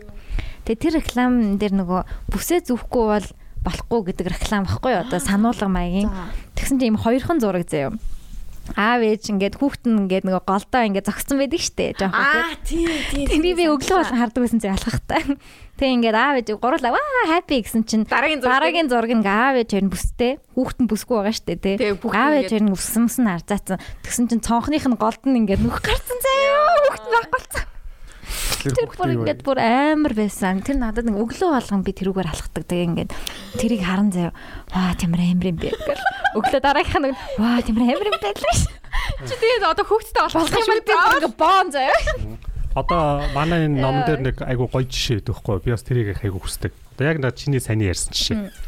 Одоо нийгэм чиглэсэн сурчлагаа гэдэг. Тэр чинь одоо ашиг тий продакт зараад шууд баяжчий гэдэг биш. Тэр нөө яарвал яах втэ гэдэг чинь. Шиг яг зөв тий. Яарад яах втэ. Тэгэхэд Америк Америкт одоо юу гэдгийг яг өсвөр үеийнхэн зөвлөж зориулсан одоо тэр амьдралын буруу зуршлаас нь сэргийлэхийн тулд те ямар мэдрэмжтэй нь төрүүлж одоо ингэж цохилт өгвөл илүү үр нөлөөтэй компанид ажиллах бол гэдэг дээр одоо нөхдөд судалгаа эхэлж байгаа байхгүй.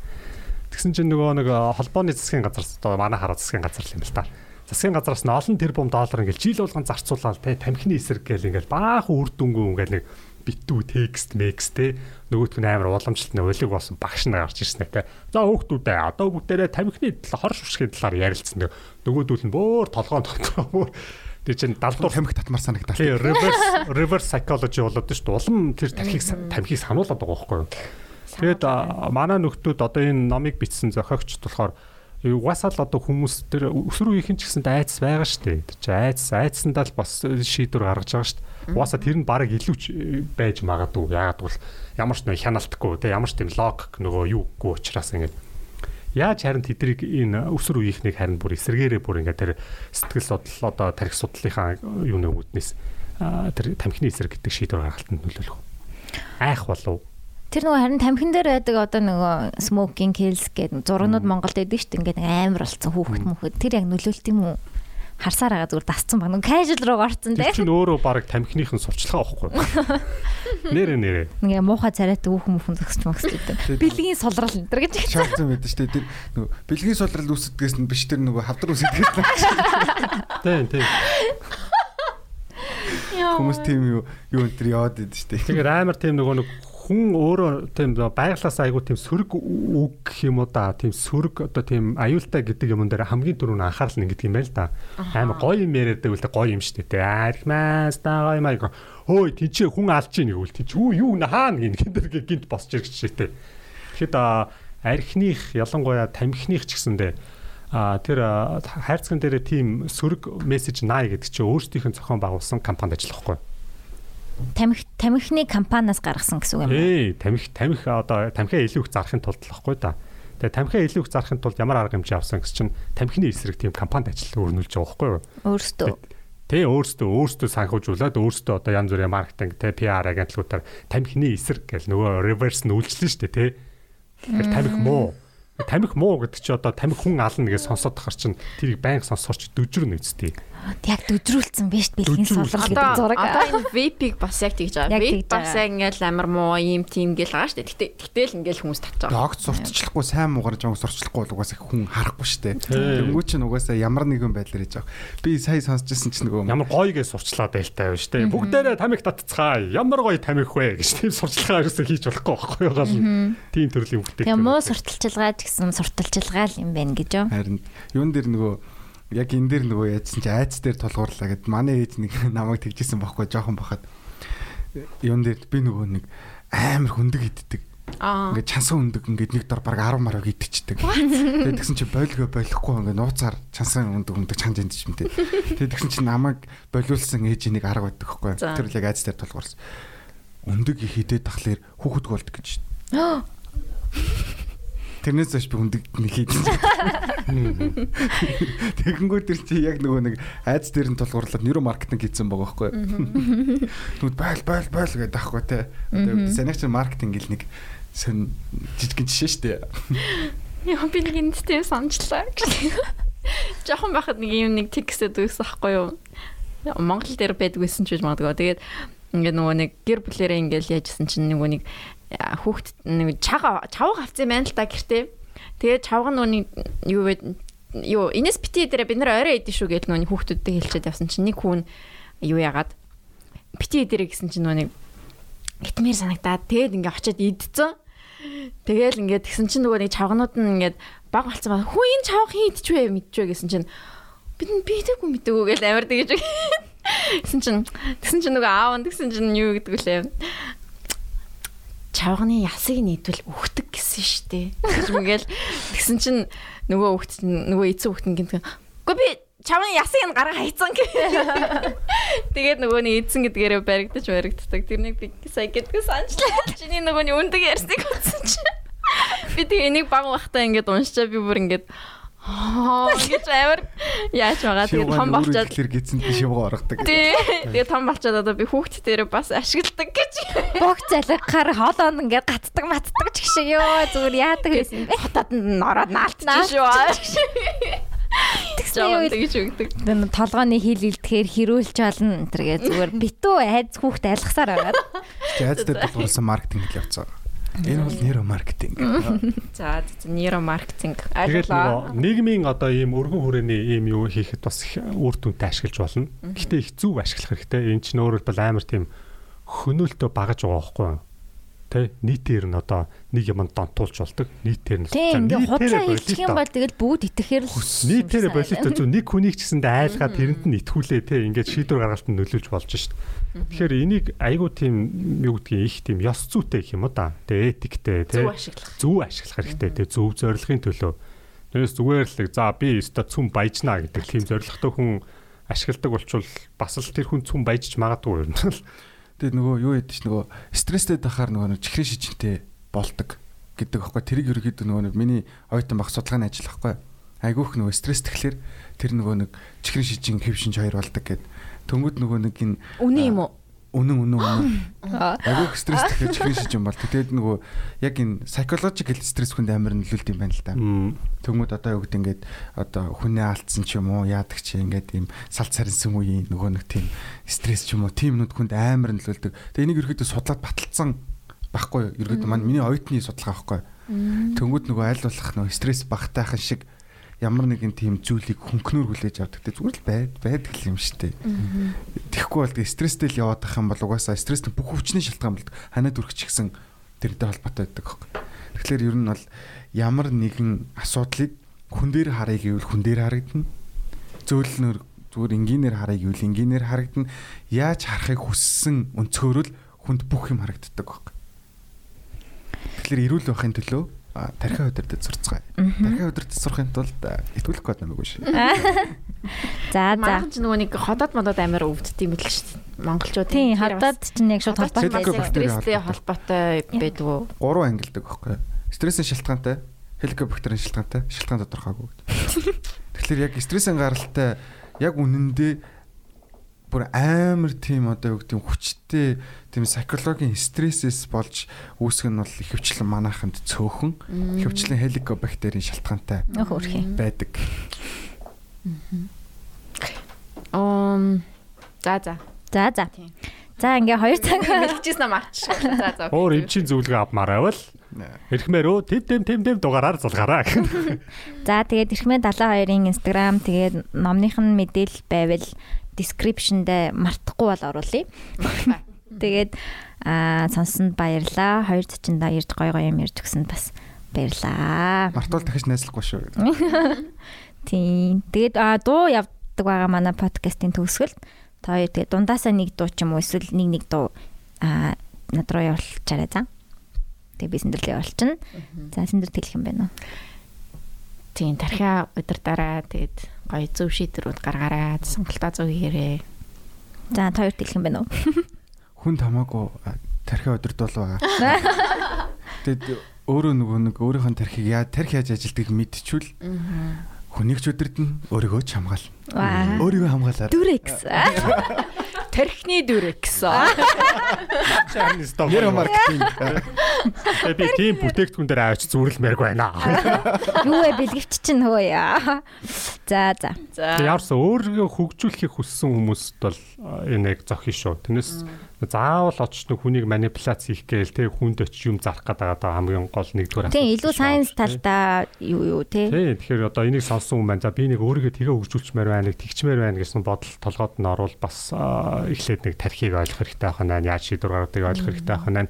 За тэгээд би юу н өөрийгөө ингэж итгүүлж болох нь байна гэдэг. Тийм бас маркетингийн тал дээр сурдаг ч юм уу суралцж байгаа хүмүүст бол бас зүгээр юм байна тий. Тийм бас тэр хүмүүст бас нэлээд шинэлэг тийм шинжлэх ухаан шийдэл болно. Яг дэлхийд яг одоо л дөнгөж эхэлж байгаа. Тэгээд энтэй бид нар бас зэрэгцээд бас хөгжих боломжтой болсон.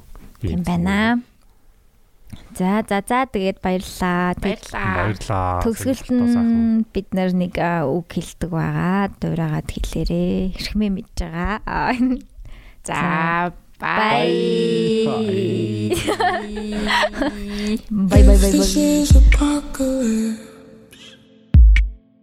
And first there was a genesis.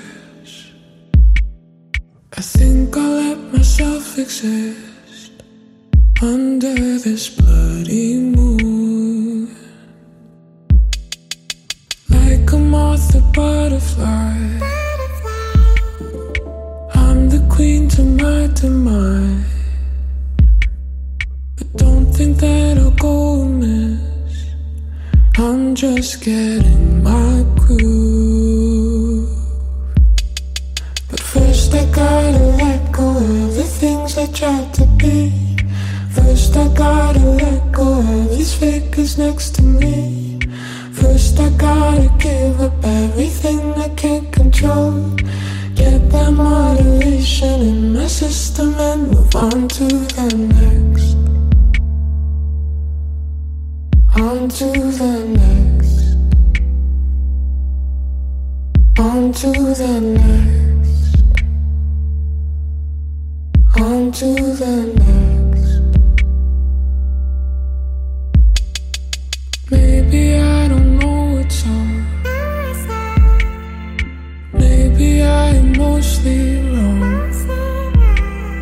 But one thing that I know for sure. Is everywhere I go, I grow. Knowing me, it takes some time. Diamonds are a little shy. But wait and see, I'll hit some gold.